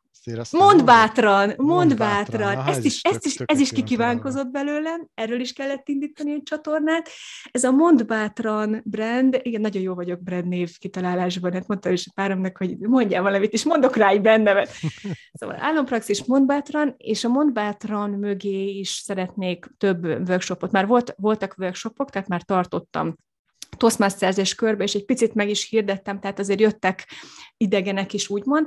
Szeretném ezt is felfejleszteni, és, és itt is nagyon sok, nagyon sok ötletem van, ezeket is összép kellene húzni, meg az is lehet, hogy jogászokra fogom ezt irányítani. Tehát érkeztek az ügyvéd podcaston, az ügyvéd podcast egyik beszélgetésben hallották, hogy, hogy én ilyet tartok, és jött két joghallgató, és mondták, hogy a jogi egyetemen nem tanítanak retorikát, vagy hát olyan szinten nem, ahogyan segítene nekik praktikusan, és ők már előre félnek, hogy majd hogy fognak megszólalni a bíróságon. Tehát spontán beszédet tanulni, gyakorolni, azt, azt mindenképpen jogászoknak is szerintem nagyon hasznos, vagy akár mikor előfordulhat, hogy meghívnak egy tévéinterjúra, és ne őzzél, úristen, mennyit őznek a kollégák, annyira zavar. Jött a Toastmasters, ezek nagyon zavarnak az őzések. És ezeket, ezekről le lehet szoktatni, de le tudja az ember szoktatni magát, és erre, erre találtam ki, egy erre, erre fejlesztem ki a, a, a tréningeket. De ami a lényeg, hogy ehhez én most elkezdtem egy képzést az eltén. Igen, tehát most múlt héten volt a beiratkozás, Attila már nevet, nem tudom, hogy lesz mindenre időm, ezek alapvetően hétvégén lesznek, tehát most a szombatjaim lesznek két fél éves posztgraduális képzés, ELTE, BTK, beszédtréner, a lingvisztika transzéken, egyébként nagyon, nagyon menő, tehát nagyon sok minden lesz online, lesznek gyakorlati órák, online órák, és egy picit ennek a hátterét, beszédtechnika, logopédia, minden olyasmit gyakorlatokkal is alátámasztva, amit azt gondolom, hogy én már a gyakorlati oldalról elég sokat tudok a Toastmasters kapcsán, de egy csomó elméletet is kapok hozzá, és még több tippet, és nagyon érdekes, és nagyon örülök neki, hogy ennek a diploma munkája, ennek a képzésnek egy portfólió összeállítása lesz, effektív egy beszédtréninget kell majd megtervezni. Hát mondtam, hát ez nagyon jó, két legyet tudok egy csapásra, mert ezt egyébként is akartam, meg már egyébként is rengeteg tervem van, meg már el is kezdtem egy ilyet egyébként összerakni, Úgyhogy ez most a következő fél, két fél év, hogy ennek a végén remélem, hogy lesz, lesz egy olyan, egy olyan tréning portfólió, egy olyan, egy olyan váz, amit, amit én, én szeretnék elkezdeni. Szeretnék elkezdeni ezt is, ezt is valahogyan, valahogyan termékként nyújtani. Ez még egy picit a jövő zenéje, hogy ezt hogyan smint, de, de, de imádom ezt a területet, és, és nagyon szeretem azokat az energiákat, amik a workshopon vannak, nagyon jó visszajelzéseket kaptam, hogy vidámak, és nagyon lelazítom őket improvizációs színházi gyakorlatokkal, játékokkal, beszédtechnika, légzésgyakorlat, meditáció, nagyon sok mindent beleviszek ebből, ami segít ahhoz, hogy megérkezz, megnyugodj, és szépen elkezd beszélni, és ne azon idegeskedj, hogy úristen, mi lesz, hanem csak mondd, amit kell. Azért mond bátran. Úgyhogy podcast ezek, előtt ez... is csinálod? Fú, lehet, hogy izé valami... Micsoda? Két mit mond? Podcast előtt is csinálod, de küldjél át két, mit tudom én, gyakorlatot, hogy én is megcsináljam előtte. Abszolút, most is csináltam gyakorlatot, és minkelés közben. Hát gondolom egyébként, hát nyilván. Két csapást. Oké. Okay. A másik dolog, ami, ami nagyon tetszett, hogy, hogy mondtad, hogy, hogy különböző csatornákat menedzselsz, uh-huh. vagy azon keresztül különböző Igen. témákat sugalsz, vagy, vagy kommunikálsz, ami nagyon tetszik. Szóval ez olyan, hogy mikor valakinek azt mondom, hogy van egy céged, de ha cégednek mondjuk van három enyhén különböző terméke szolgáltatása, és akkor arra a háromra külön három Facebook, Facebook oldalt kéne csinálni, és három különböző LinkedIn oldalt kéne csinálni, stb. stb., akkor így Igen. vannak, hogy micsoda? Minek? Hát nem, igen, hát nem akarod összekeverni, hát nem akarod a, a Igen. nem tudom, péksütemények mellé virágot árulni. Szóval ez ilyen, Igen. Még Csoki még belefér talán, de Ez, ez Összezavarod vele az embereket. Igen. Ez, ez, ez, ez, ez sokáig tartott, ez, ez nehéz, és ezt egyébként nagyon nehéz ezeket a döntéseket meghozni, mert, mert az ügyvédek jó része az valahogy abban nőtt fel, hogy nekünk mindenhez értenünk kell. A mindenes ügyvéd, amikor, amikor beesik valami, és a diplomám jó, és megcsinálom, felkutatom, rájövök, és, és megoldom az új ügyeket is, ez a fajta mindenes ügyvédnek a, a koncepciója szerintem a kis ügyvédi irodáknál, egyszemélyes ügyvédeknél nem tartható. Tehát nem tudsz mindenfélét csinálni, nem tudsz hetente ugrálni a területek között. Egyszer csak el kell dönteni, hogy akkor milyen irányba haladsz tovább, és, és nemet mondani a többére. Én szoktam mondani, hogy a, a barátok köztös Balog Nóra, a mindenes ügyvédnek a, a klasszikusa, a klasszikus példája, tényleg mindent csinált. A cégügyeket, beesett valaki a háztól, annak csinált egy, nem tudom, szerződést, a végén még örökbefogadási ügybe is adott tanácsot, és így fogtam a fejem, hogy, hogy, hogy, hogy hát valójában ez egy, ez egy, ez egy teljes illúzió, hogy, hogy egy egyszemélyes, egyéni ügyvéd valaki ennyiféle tudna csinálni el kell dönteni előbb-utóbb, hogy mit csinálsz, és azt kommunikálni tematikusan. És hogyha mondjuk nekem úgy, hogy kettő maradt, akkor azt is külön felületen kommunikálni, mert, mert más miatt követ az egyik oldalon a, a, a célközönség, mint a másik oldalon. Ez nekem egyébként nagyon sokat segített egy, egy marketinges tanácsa. Én a Te vagy a brandnél voltam marketing képzésen, ilyen, egy kettő, kettő tréningen is voltam, és meg is nyertem a hónap márkaépítőjét tavaly auguszt augusztusban, és konzultáltunk Csábi Borókával személyesen, ez volt az egyik nyereményem, és emlékszem, ő mondta ezt, hogy hát ez a kettő valahogy sehogy se jön össze, ez a ingatlanvásárlás meg szerzőjog, ezt, ezt vagy külön kell építeni, vagy az egyiket le kell választani a másiktól, és akkor, hát jó, hát akkor legyen külön. És akkor onnantól kezdve külön lett, és külön, külön építem a két irányba a, a, a követőket, a követőbázist. Én nagyon tetszik, nagyon tetszik. Le, le a kalapot. És tényleg igen, mert van egy ilyen mondás, ami, ami nagyon megfogott egy pár évvel ezelőtt, hogy, hogy aki mindenhez ért, a, ért, az semmit se ér. Hogy elgondolkodtam rajta, hogy ú, igen, ez az annyira benne van, és szerintem nagyon sok ilyen szakítaninaknál is ez van, hogy mindenhez akarnak érteni, és mikor megkérdezed, hogy mivel foglalkozol, hát mindennel. De mikor megkérdezed konkrétan, hogy oké, okay, akkor ezzel is foglalkozol? Hát azzal nem. Azt annyira nem, nem tudom, igen, igen azt annyira igen. nem, és akkor csak, hogy mindenből, mindenből kicsit a felszínt kapirgálni. Még nagyon stresszes is.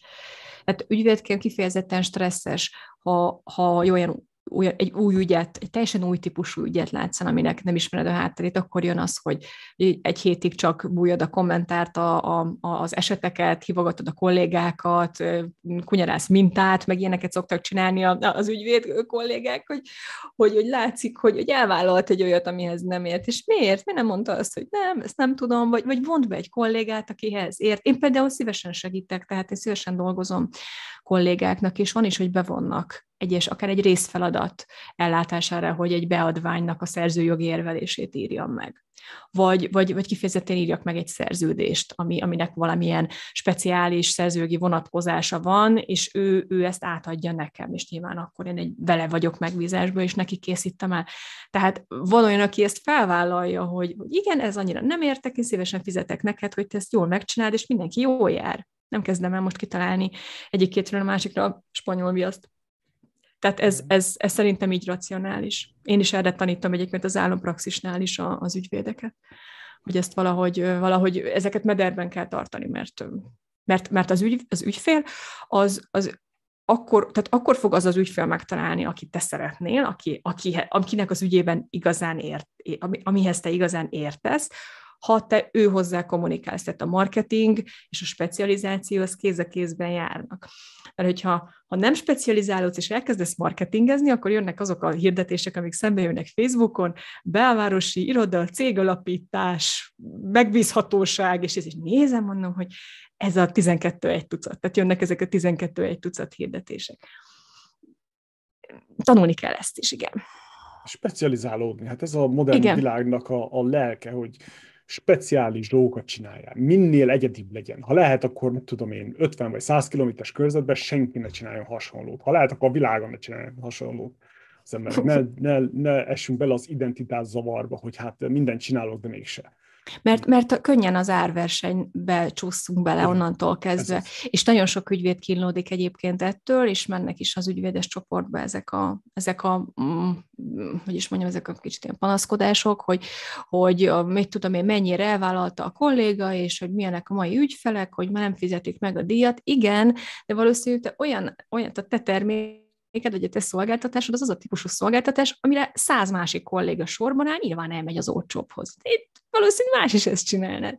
Olyant kell nyújtani, ami, ami speciálisá tesz, és az már, már nem, nem, nem áll sorba a száz másik kolléga ugyanazzal a szolgáltatással. Nagyon kellett vágott ezt. Kis újabb hát, nagyon jól nyomod. Hát mondom, én ezt már régóta. Ezért, régóta. én mondtam, hogy jöjjön. De ha már a, a törvény, meg a, meg a politikus szeg, szeg, személyben, meg főleg állambácsi személyben az ügyvédek ennyire külön állatfaj, a market, ügyvédi marketing, az, az a mi a helyzet? Az is külön oh. szabályozása van, vagy csinálsz? Jaj, ne is mondd. Ah, halljuk. Hát ez, ez, az egyik, ez az egyik oka szerintem, amiért az ügyvédeknek a marketingje, és talán a specializálódásuk is, még ilyen fékezve habzik ma Magyarországon, hogy azért elég komolyan szabályozva van még mindig az ügyvéd marketing. Sokkal kevésbé szigorú, mint, mint 10-15 éve volt, tehát hogy több mindent lehet most, és sok minden, de még nem is tudják az ügyvédek, vagy még nem tudatosult bennük, hogy igazából ezt már lehet. Például a díjak feltüntetése. Még mindig látok ilyet, és hallok ilyet, hogy a díjak feltüntetése az tilos. Ez nem igaz, csak, csak merre is megvannak a szabályok, hogy hogy kell feltüntetni a díjat. Régen nem, nem szabadott, de most már lehet, viszont csak ügyvédnek még mindig az van a fejében, hogy nem szabad. Tehát a fejünkben még mindig ott vannak ezek a korlátok, és az emiatt a félsz, azt még nem tudják lerakni. Tehát sok ügyvéd még mindig azt gondolja, hogy marketingezni például ügyvédhez méltatlan. Pedig ez nem igaz, mert ilyet sem mond a, se, a, se a kamarai szabályzat, se a törvény, hanem azt mondja, hogy az ügyvédi méltóság, az ügyvédi hivatáshoz kapcsolódó méltóságot, nem tudom, hogyan fogalmaz, ügyvédi hivatás méltóságával összeegyeztethető tartalom tehető közé. Egyébként hozzáteszem az ügyvédi méltóság kérdése, ez nekem egy picit olyan nagy kérdőjel, hogy mégis mit értünk mit akarunk ez alá érteni, és sokszor ilyen ízlésbeli kérdésekbe tudnak belemenni a kollégák, hogy kinek mi tetszik, és szerintem ez ide tartozik, nem tartozik ide. Szerintem nem ízlés tárgyává kellene tenni az ügyvédmarketinget, hanem, hanem ezt, ezt valamelyest meg kellene nyitni. Tehát például ez a szabályozás, ez, a, ez az ügyvédi méltóság, ez egy picit nekem, nekem olyan gumiszabálynak tűnik néha. Én ezt még mindig nem látom pontosan, hogy akkor itt ez, ez alapján hol húzódnak a határok. De sok mindenre érezhetjük azt, hogy na, akkor ezt azért nem lehet, mert ügyvédi méltóság ez engem az elején kifejezetten frusztrált, és azt gondolom, hogy sok kollégát frusztrál ez a kérdés, hogy akkor, ha elkezdek egy közösségi médián egy személyes márkát építeni, akkor vajon meg fog engem találni valaki, hogy úristen, ez, ez, ez nem egyeztethető össze az ügyvédi méltósága. Például, hogy én, én vicces videókat csináltam két éve. Mindenki nagyon szerette egyébként, nagyon jó vissza. Szerintem az ügyvéd podcastban is azért hívtak meg, mert látták ezeket a szerepléseimet. De azért sokakban ott van ez a kérdőjel, hogy mit lehet, mit nem lehet. Van, vannak kifejezetten kifejezetten megszorító és szerintem értelmetlen szabályok is, például, hogy ügyvédi honlapon feliratkozó e-mail címek nem gyűjthetők. Miért nem gyűjthetők? Ez, ez így van. Akkor, hogy még mindig elvileg névvel nem lehet kirakni ügyfélnek az ajánlását a honlapra ami egy nagyon komoly marketing eszköz. És elvileg, ha nagyon szigorúan nézzük, akkor még a Facebook ajánlások is akár ide eshetnek. Tehát, hogyha egy ügyvédiroda 100% nem tudom, hogy akar eljárni, akkor még akár attól is tarthat, hogy a Facebookon a megjelenített ajánlások azok kamarai szabályzatba ütközőek. Szerintem ez abszurd. Szerintem ezeket, ezek olyan, mint hogyha saját magunkat, hogy ezek kamarai szabályzatok. Tehát a kamara saját, saját tagjait korlátozza le abban, hogy, hogy eljussanak az ügyfelekhez. Már pedig ugye ezek a technikák, ezek nem, nem a nyomulásról szólnak, meg a fullarohanom az ügyfelet, és akkor majd itt ilyen ügyvédhez méltatlanul, nem tudom, milyen hideghívásokat csinálok, és nem tudom, miket, nem tudom, hogy mi, mi van a fejükben, vagy mi fog itt történni, hogyha ezek a szabályok eltűnnek. De itt az, az általános marketing lehetőségek vannak ezzel, ezzel úgy lekorlátozva, hogy, hogy nem, nem értem, hogy más piaci szegmensben ez teljesen egyértelmű, hogy lehetséges, és nálunk milyen mögött az érdek, hogy ilyet nem szabad. De még itt több mindent is. Ja, igen, ez az, ügy, az ügyfél és ügy nem, meg nem jelölése, úgysem, elvileg úgysem, hogyha hozzájárult. Mm, teljesen abszurdnak érzem, és azért nagyon vicces, mert nagyon sok ügyvédiroda, a nagy ügyvédirodák ezt semmibe veszik. Tehát, hogy erről készült is felmérés, hogy a nagy nemzetközi irodák, valószínűleg azért, mert ez más országban nincs ilyen, teljesen simán kiírják a honlapra, kiírják LinkedInre, Sőt, én kamarai vezetőt is láttam, hogy az a honlapján fel voltak sorolva a 90-es évek nagy ügyei, amiben részt vett. Tehát mi kicsi irodák félünk ettől, meg egyéni ügyvédek, jaj, mi lesz, majd megbüntetnek minket. A nagyok azok meg kiírják, amit csak lehet. Szóval ebben van, van egy elég komoly, hogyha ennyire semmibe veszi sok, sok kolléga, meg sok iroda, akkor én ezek, ezek teljes mértékben idejét múltak. És ezeket egyszerűen el kellene törölni, hogy ez egy igazságos szabályzat legyen, ami megfelel a gyakorlattal és a 21. századdal. De miért? Miért csinálnak ilyen? Mi, ki, ki, kinek paton ki a fejéből eleve, hogy, hogy meg kell különböztetni egy ügyvédet egy könyvelőtől? Az ügyvédi méltóság. Ez az ügyvédi méltóság, mint egy ilyen, nem tudom micsoda, egy lebek fölöttünk, amit nagyon nem tudok, nem tudok definiálni. Én, ez lehet mögötte, ami egy picit azt sugalja, mintha az ügyvéd az egy ilyen elefántcsont toronyba fent ülne, az ügyfelek azok valahol lent vannak, és akkor ő néha egy alászáll, nagy bőrbútor van a háttérben, nagy barna bútorok vannak, és könyvtár, és aktatáska, és megvan ez a klasszikus ügyvédkép, és akkor őt hoz valami szerződést, azt aláírek, és ő visszaszáll az elefántcsontoronyba. Tehát egy ilyen, egy ilyen távolságtartás sugal, vagy minthogyha ezt akarná bebetonozni, amivel én abszolút nem értek egyet, és én ezzel ellen küzdök, és az én ügyvédi márkaépítésem is ezzel próbálja felvenni valahogyan a, a, a versenyt, hogy valójában ilyet nem mond a szabályzat, tehát azt nem mondja, hogy te unalmas már, te, te neked unalmas legyen a honlapod, meg száraz legyen, meg a te, ne, te fejed nem lehet ott, nem lehet rajta, nem mutathatod meg magad, tehát ilyet nem mond. De sok mindent mond a szabályzat, amiben azért bele lehet magyarázni még olyan dolgokat, ami inkább ebbe az elefántcsontoronyos ügyvéd képbe passzol bele, amit szerintem meg kell, meg kell haladni, és egyébként az állampraxis üzenete is az, hogy mutasd meg magad, építs személyes, meg mutasd meg, hogy miben vagy jó, mert a specializációd része, hogy el kell jutnod azokhoz az ügyfelekhez, akiknek erre a speciális dologra van szükség, marketing nélkül ez nem fog menni, tehát ez nem tud működni, ha te az elefántcsontoronyban ülsz. Ez talán még akkor tudott működni, mikor sokkal kevesebb ügyvéd volt. Tehát ma nagyon alapvetően sok ügyvéd van, nagyobb piac is van, sokkal több speciális kérdés is van, mint nem tudom, 40 éve.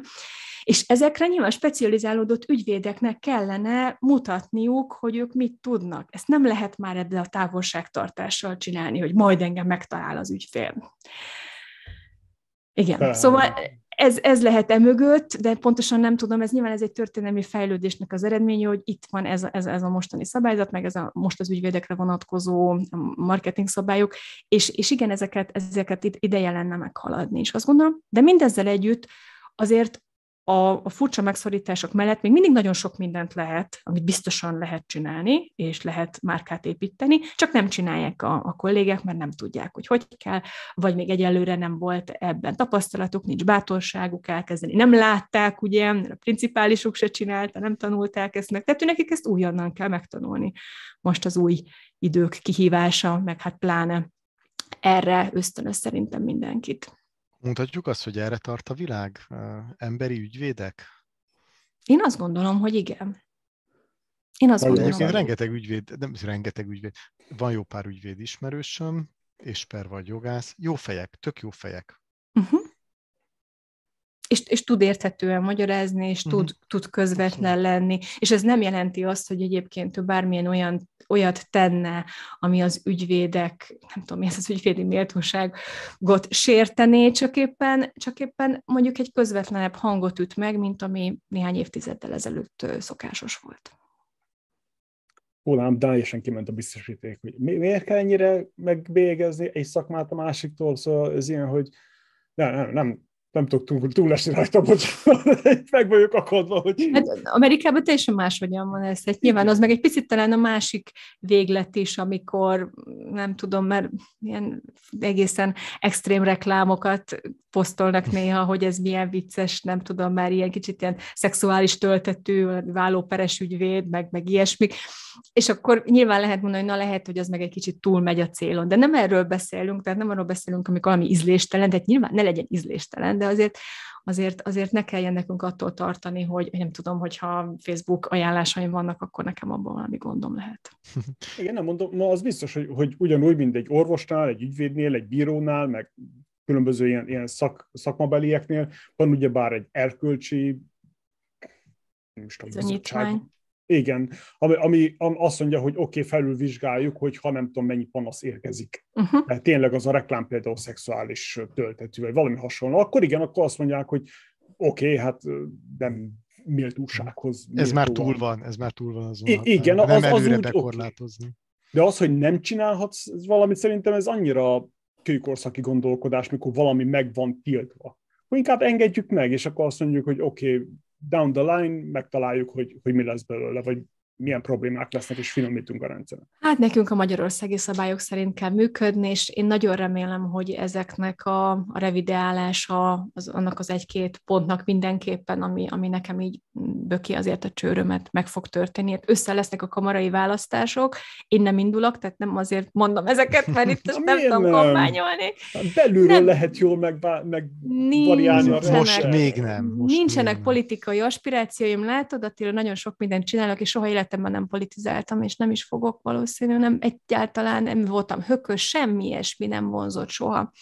Szóval nem gondolom, hogy én egy ilyen politikai játszmából oda belépnék, biztosan lehet abból is előnyöket szerezni, valahogy ez engem nem vonzott. De az biztos, hogy én olyan vezetőkre fogok szavazni, és az állampraxis oldalon, és az én kis közösségemnek, aki ügyvédekből áll, és engem követ és hallgat, és azt fogom mondani, és azt fogom promotálni, meg azt fogom hirdetni, hogy arra szavazzon, aki liberalizálást ígér ezen a területen, mert erre oltári szükség van. Nem a nagy irodáknak, mert ők köszönjük szépen jól vannak, hanem a kis irodáknak, akinek kell a specializáció, kell a marketing, és kellene, hogy ezt még hatékonyabban tudja végezni, ne kelljen félni attól, hogy úristen, valamit rosszul csinálok. És azt gondolom, hogy az ő érdekeikben, és ők is azért elég sokan vannak, tehát 3000 katás ügyvéd, ez nagyjából ennyi, ennyi kis irodát lehet akkor számolni, őnekik, őnekik erre nagy szükségük lenne, és én nagyon remélem, hogy lesz olyan, olyan kamarai vezető, aki, aki ebben lépéseket tesz, hogy ezért fog lobbizni. Akkor, ha, ha, jól, ha jól értem így a dolgokat, akkor végül is a gond a nagy szakadékkal van a generációk között. Vannak a régi módiak, a borzasztóan konzervatívak, akik csak az orrukig látnak, és abszolút technikai analfabéták, és vannak az újszülöttek, akik ugye modern technológiával születtek, és akkor ők megpróbálnak kibontakozni. Igen, igen, a generáció szakadék az ügyvédek között szerintem ez abszolút, az abszolút jelen van. És, és ez nagyon sok szempontból fog kiütközni. Például most az elektronikus eljárások olyan méretet öltenek, ami, ami némi szelekciót fog talán jelenteni. Tehát például az új földhivatali eljáráshoz kapcsolódóan az ügyvédeknek meg kell tanulniuk, és vizsgát kell tenniük arról, hogy megtanulták ezt az új rendszert, ez majd valamikor jövőre lesz, mert picit csúszik. Minden esetre ez, ez, egy, ez egy plusz képesítést fog igényelni és ezen már, már hallani, hogy azért sokaknak nem tetszik, hogy hát ezt miért nyomják ránk ezt az egész eljárást. Én örülök neki, mert én mindennek örülök, ami elektronikus, mert, mert én azt érzem, hogy ez egyszerűsíti a dolgokat de nem mindenki. És ezek például láthatóan, láthatóan egy, egy másik szakadékot, tehát hogy még inkább mélyíteni tudják ezt a szakadékot. De az, amit az előbb mondtam, ez, hogy, hogy klasszikusan az ügyfél, hogy, hogy az ügyvéd hogy fogja fel önmagát, milyen képet épít magáról, hogy még mindig ezt a barna bútoros könyvtáros ügyvédet mutatom, vagy azt, hogy, hogy én is mondjuk otthonról dolgozom, mint te, és pont ugyanolyan, pont ugyanazokon mentem keresztül az elmúlt három évben, mint te, és, és ezzel együtt én egy szuper minőségi munkát teszek le az asztalra neked, és, és megoldom a problémádat, és ez számít. És szerintem ez számít, mert szerintem az ügyvéd klasszikusan problémákat old meg. Nyilván a, a saját módján. Mint minden szakember. Igen, meg igen, minden igen. vállalkozás. Szóval e, e, itt vagyok én akadva, hogy miért igen. kell megkülönböztetni bármitől is. E, ennyi. Ez, ez annyira ilyen szocialista kommunizmusból visszamaradt akármi, hogy na, te csináltad ezt, a másik meg nem csinálhatja, és akkor nem mindegy, ez ilyen. Ki vagyok akadva tőle. így folyamatosan kibeugráltunk ugye vállalkozásról általában, kicsit akkor az ügyvédek, megint vissza. Most mindezt látva, halva, milyen tanácsot adnál a vállalkozóknak? Mi az, amit tanulhatnak mondjuk a te életutatból, vagy azt, amit eddig csinálta, vagy te most fontosnak tartasz, mit csináljanak ők, független attól, hogy most éppen ők ügyvédek, vagy bármi más csinálnak. Inkább az ügyvédeknek a vállalkozását ismerem, ügyvédi vállalkozásokat ismerek, és leginkább a kis praxist folytató ügyvédek, egyéni ügyvédekkel tudok azonosulni, de azt gondolom ezt a tanácsot más vállalkozó is át tudja venni, hogy ne a nagyok példáját kövesd. Tehát ne azt nézd, hogy mert az Apple, meg a McDonald's, meg a, meg a nagy ügyvédi iroda, meg a nemzetközi iroda, hogy épít brandet, micsoda a költségeket tapsol el arra, hogy egy logót felfuttat, meg ilyenek, mert, mert ez kicsiben nem biztos, hogy tudod csinálni, tehát kicsiben nem biztos, hogy, hogy ez megéri. És nagyon bele lehet csúszni, nagyon félre lehet menni, hogyha ha nem, tehát nem a saját volumenünkhöz képest próbálunk magunkra tekinteni, és például mondjuk a marketinget nem, nem egy ilyen racionális, praktikus oldalról közelítjük meg, amiről a korábban is beszéltünk, hogy specializáció és ehhez igazított marketing, hanem, hanem, hanem egy, egy, ilyen, egy ilyen nagy iroda vízióját festi le valaki maga el, és akkor azt követi, és akkor addig nem boldog, amíg azt nem éri el. Szerintem a vállalkozás, egy ügyvédi, egy, egy, egy kis praxist folytató ügyvéd vállalkozása az egy kis vállalkozás, és ennek megfelelően kell gondolkodni. És a specializációra kell nagy hangsúlyt fektetni, az ennek megfelelő marketingre, és valahol a mentális egészségre is, mert az egész egyben fog kiadni egy élhető praxist, amit sokáig fogsz tudni vinni, és ami elképzelhető, hogy bővülni fog, és majd nagyobb lesz később.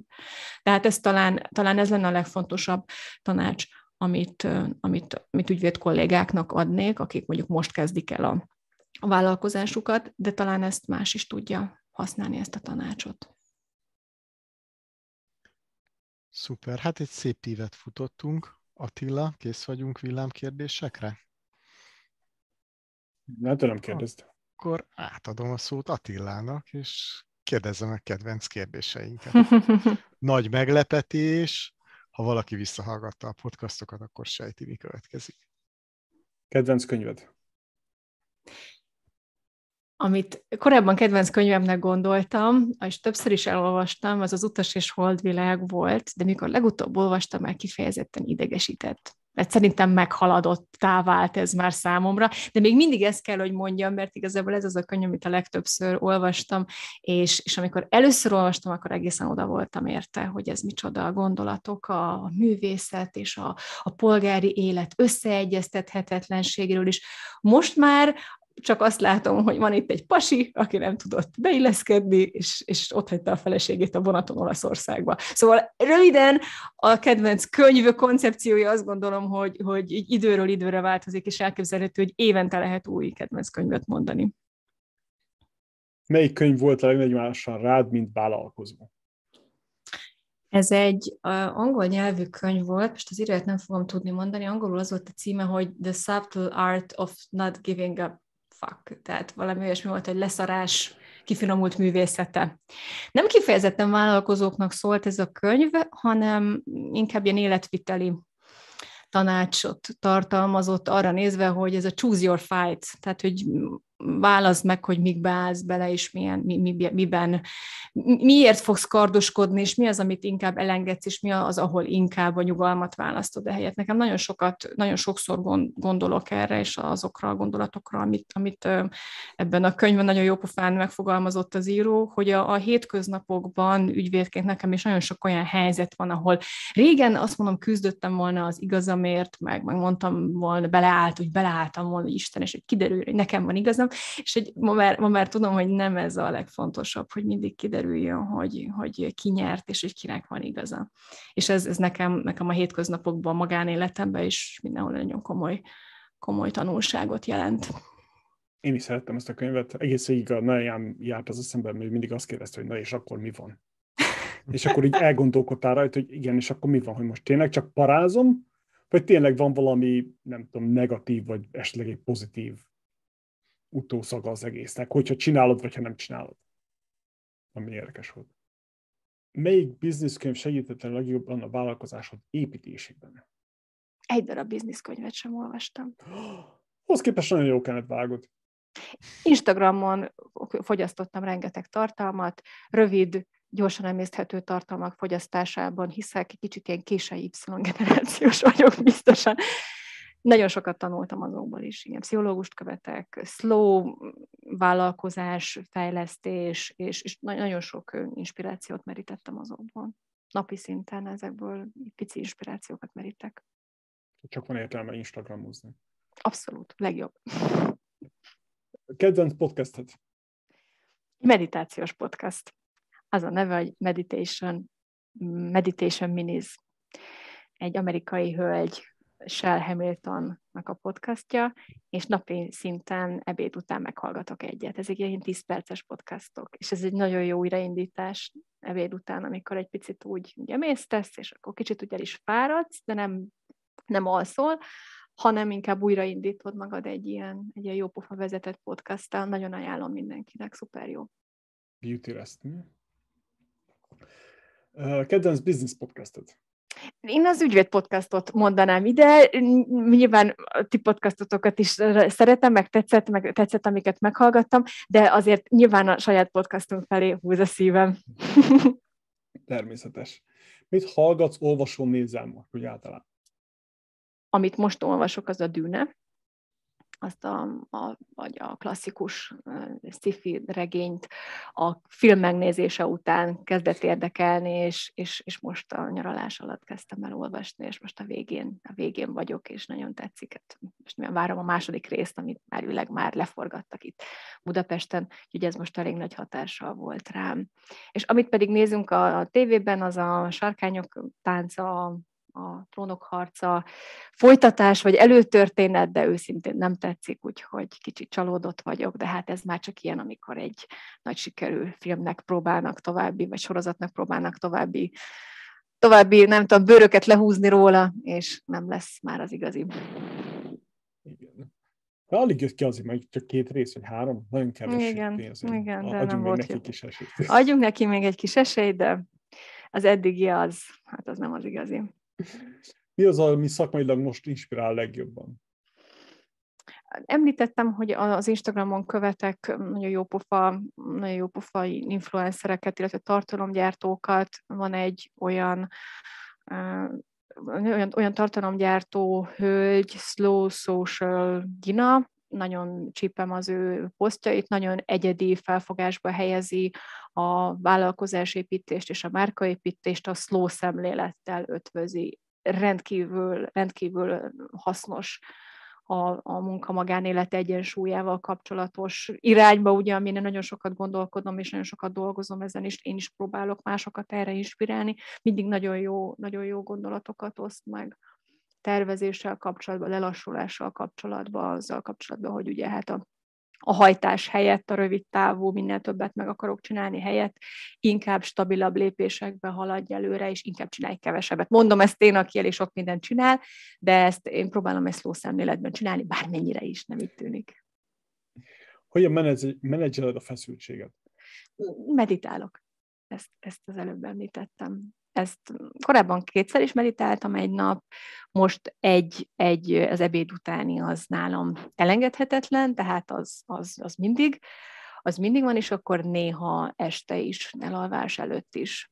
Nagyon, nagyon meglepően új világot nyitott ez meg számomra. Nem vagyok ilyen spiri, nem vagyok semmi spirigurú, semmi ilyesmi, csak pusztán egy ilyen újraindítás, és a problémáknak a, problémák súlyának a, a tudatos leredukálása tud történni ezekkel a meditációkkal. Amit előbb is beszéltünk, hogy valójában, hogyha picit közelebbről megvizsgálod magadat, a gondolataidat, vagy csak azt, ahogyan lélegzel, rájössz, hogy az, amin éppen aktuálisan idegeskedsz, az lehet, hogy nem is annyira, nem is annyira megoldhatatlan. Igen, csak a stressz veszi Így van. Mi van a zsebedben? Mit hordasz általában magadnál? Most éppen csak egy zsebkendő van nálam, de általában, hú, hát inkább a kis táskámban van, a zsebemben nem szokott lenni semmi, nőnek nincsen semmi a zsebébe, de a kis táskámban egy csomó minden van, sok minden, tehát a sminkektől elkezdve a mérőszalagon át, tükör, toll, jegyzet, papír, ilyen újra ilyen mosható zacskó, bármikor lehet, hogy be kell menni a boltba, és kell venni egy kiló almát, az is szokott nálam lenni. Nálam elég sok minden szokott lenni, mindig kérdezi a párom, hogy miért ilyen nehéz a felső, amikor csak átsétálunk a plázában. Tehát ez, így, ez már csak így van. Rendezett vagy rendetlen iroda? Közepesen rendetlen de szeretem, amikor, amikor összerendezem, és amikor hirtelen minden nagyon szépen a helyére kerül. Talán egy picit ebben lehetne fejlődni, hogy minden nap azonnal minden a hely, mindent sokkal előbb a helyére tegyek, mint hogy a papírok papírok gyűlnek, és akkor utána kampányszerűen kell őket szortírozni. De azt már megtanultam, hogy egy helyre, egy helyre gyűjt, gyűjtöm szépen őket, tehát nem, nem folynak szét az asztalom. Mit jelent számodra a pénz? Lehetőséget, élményeket.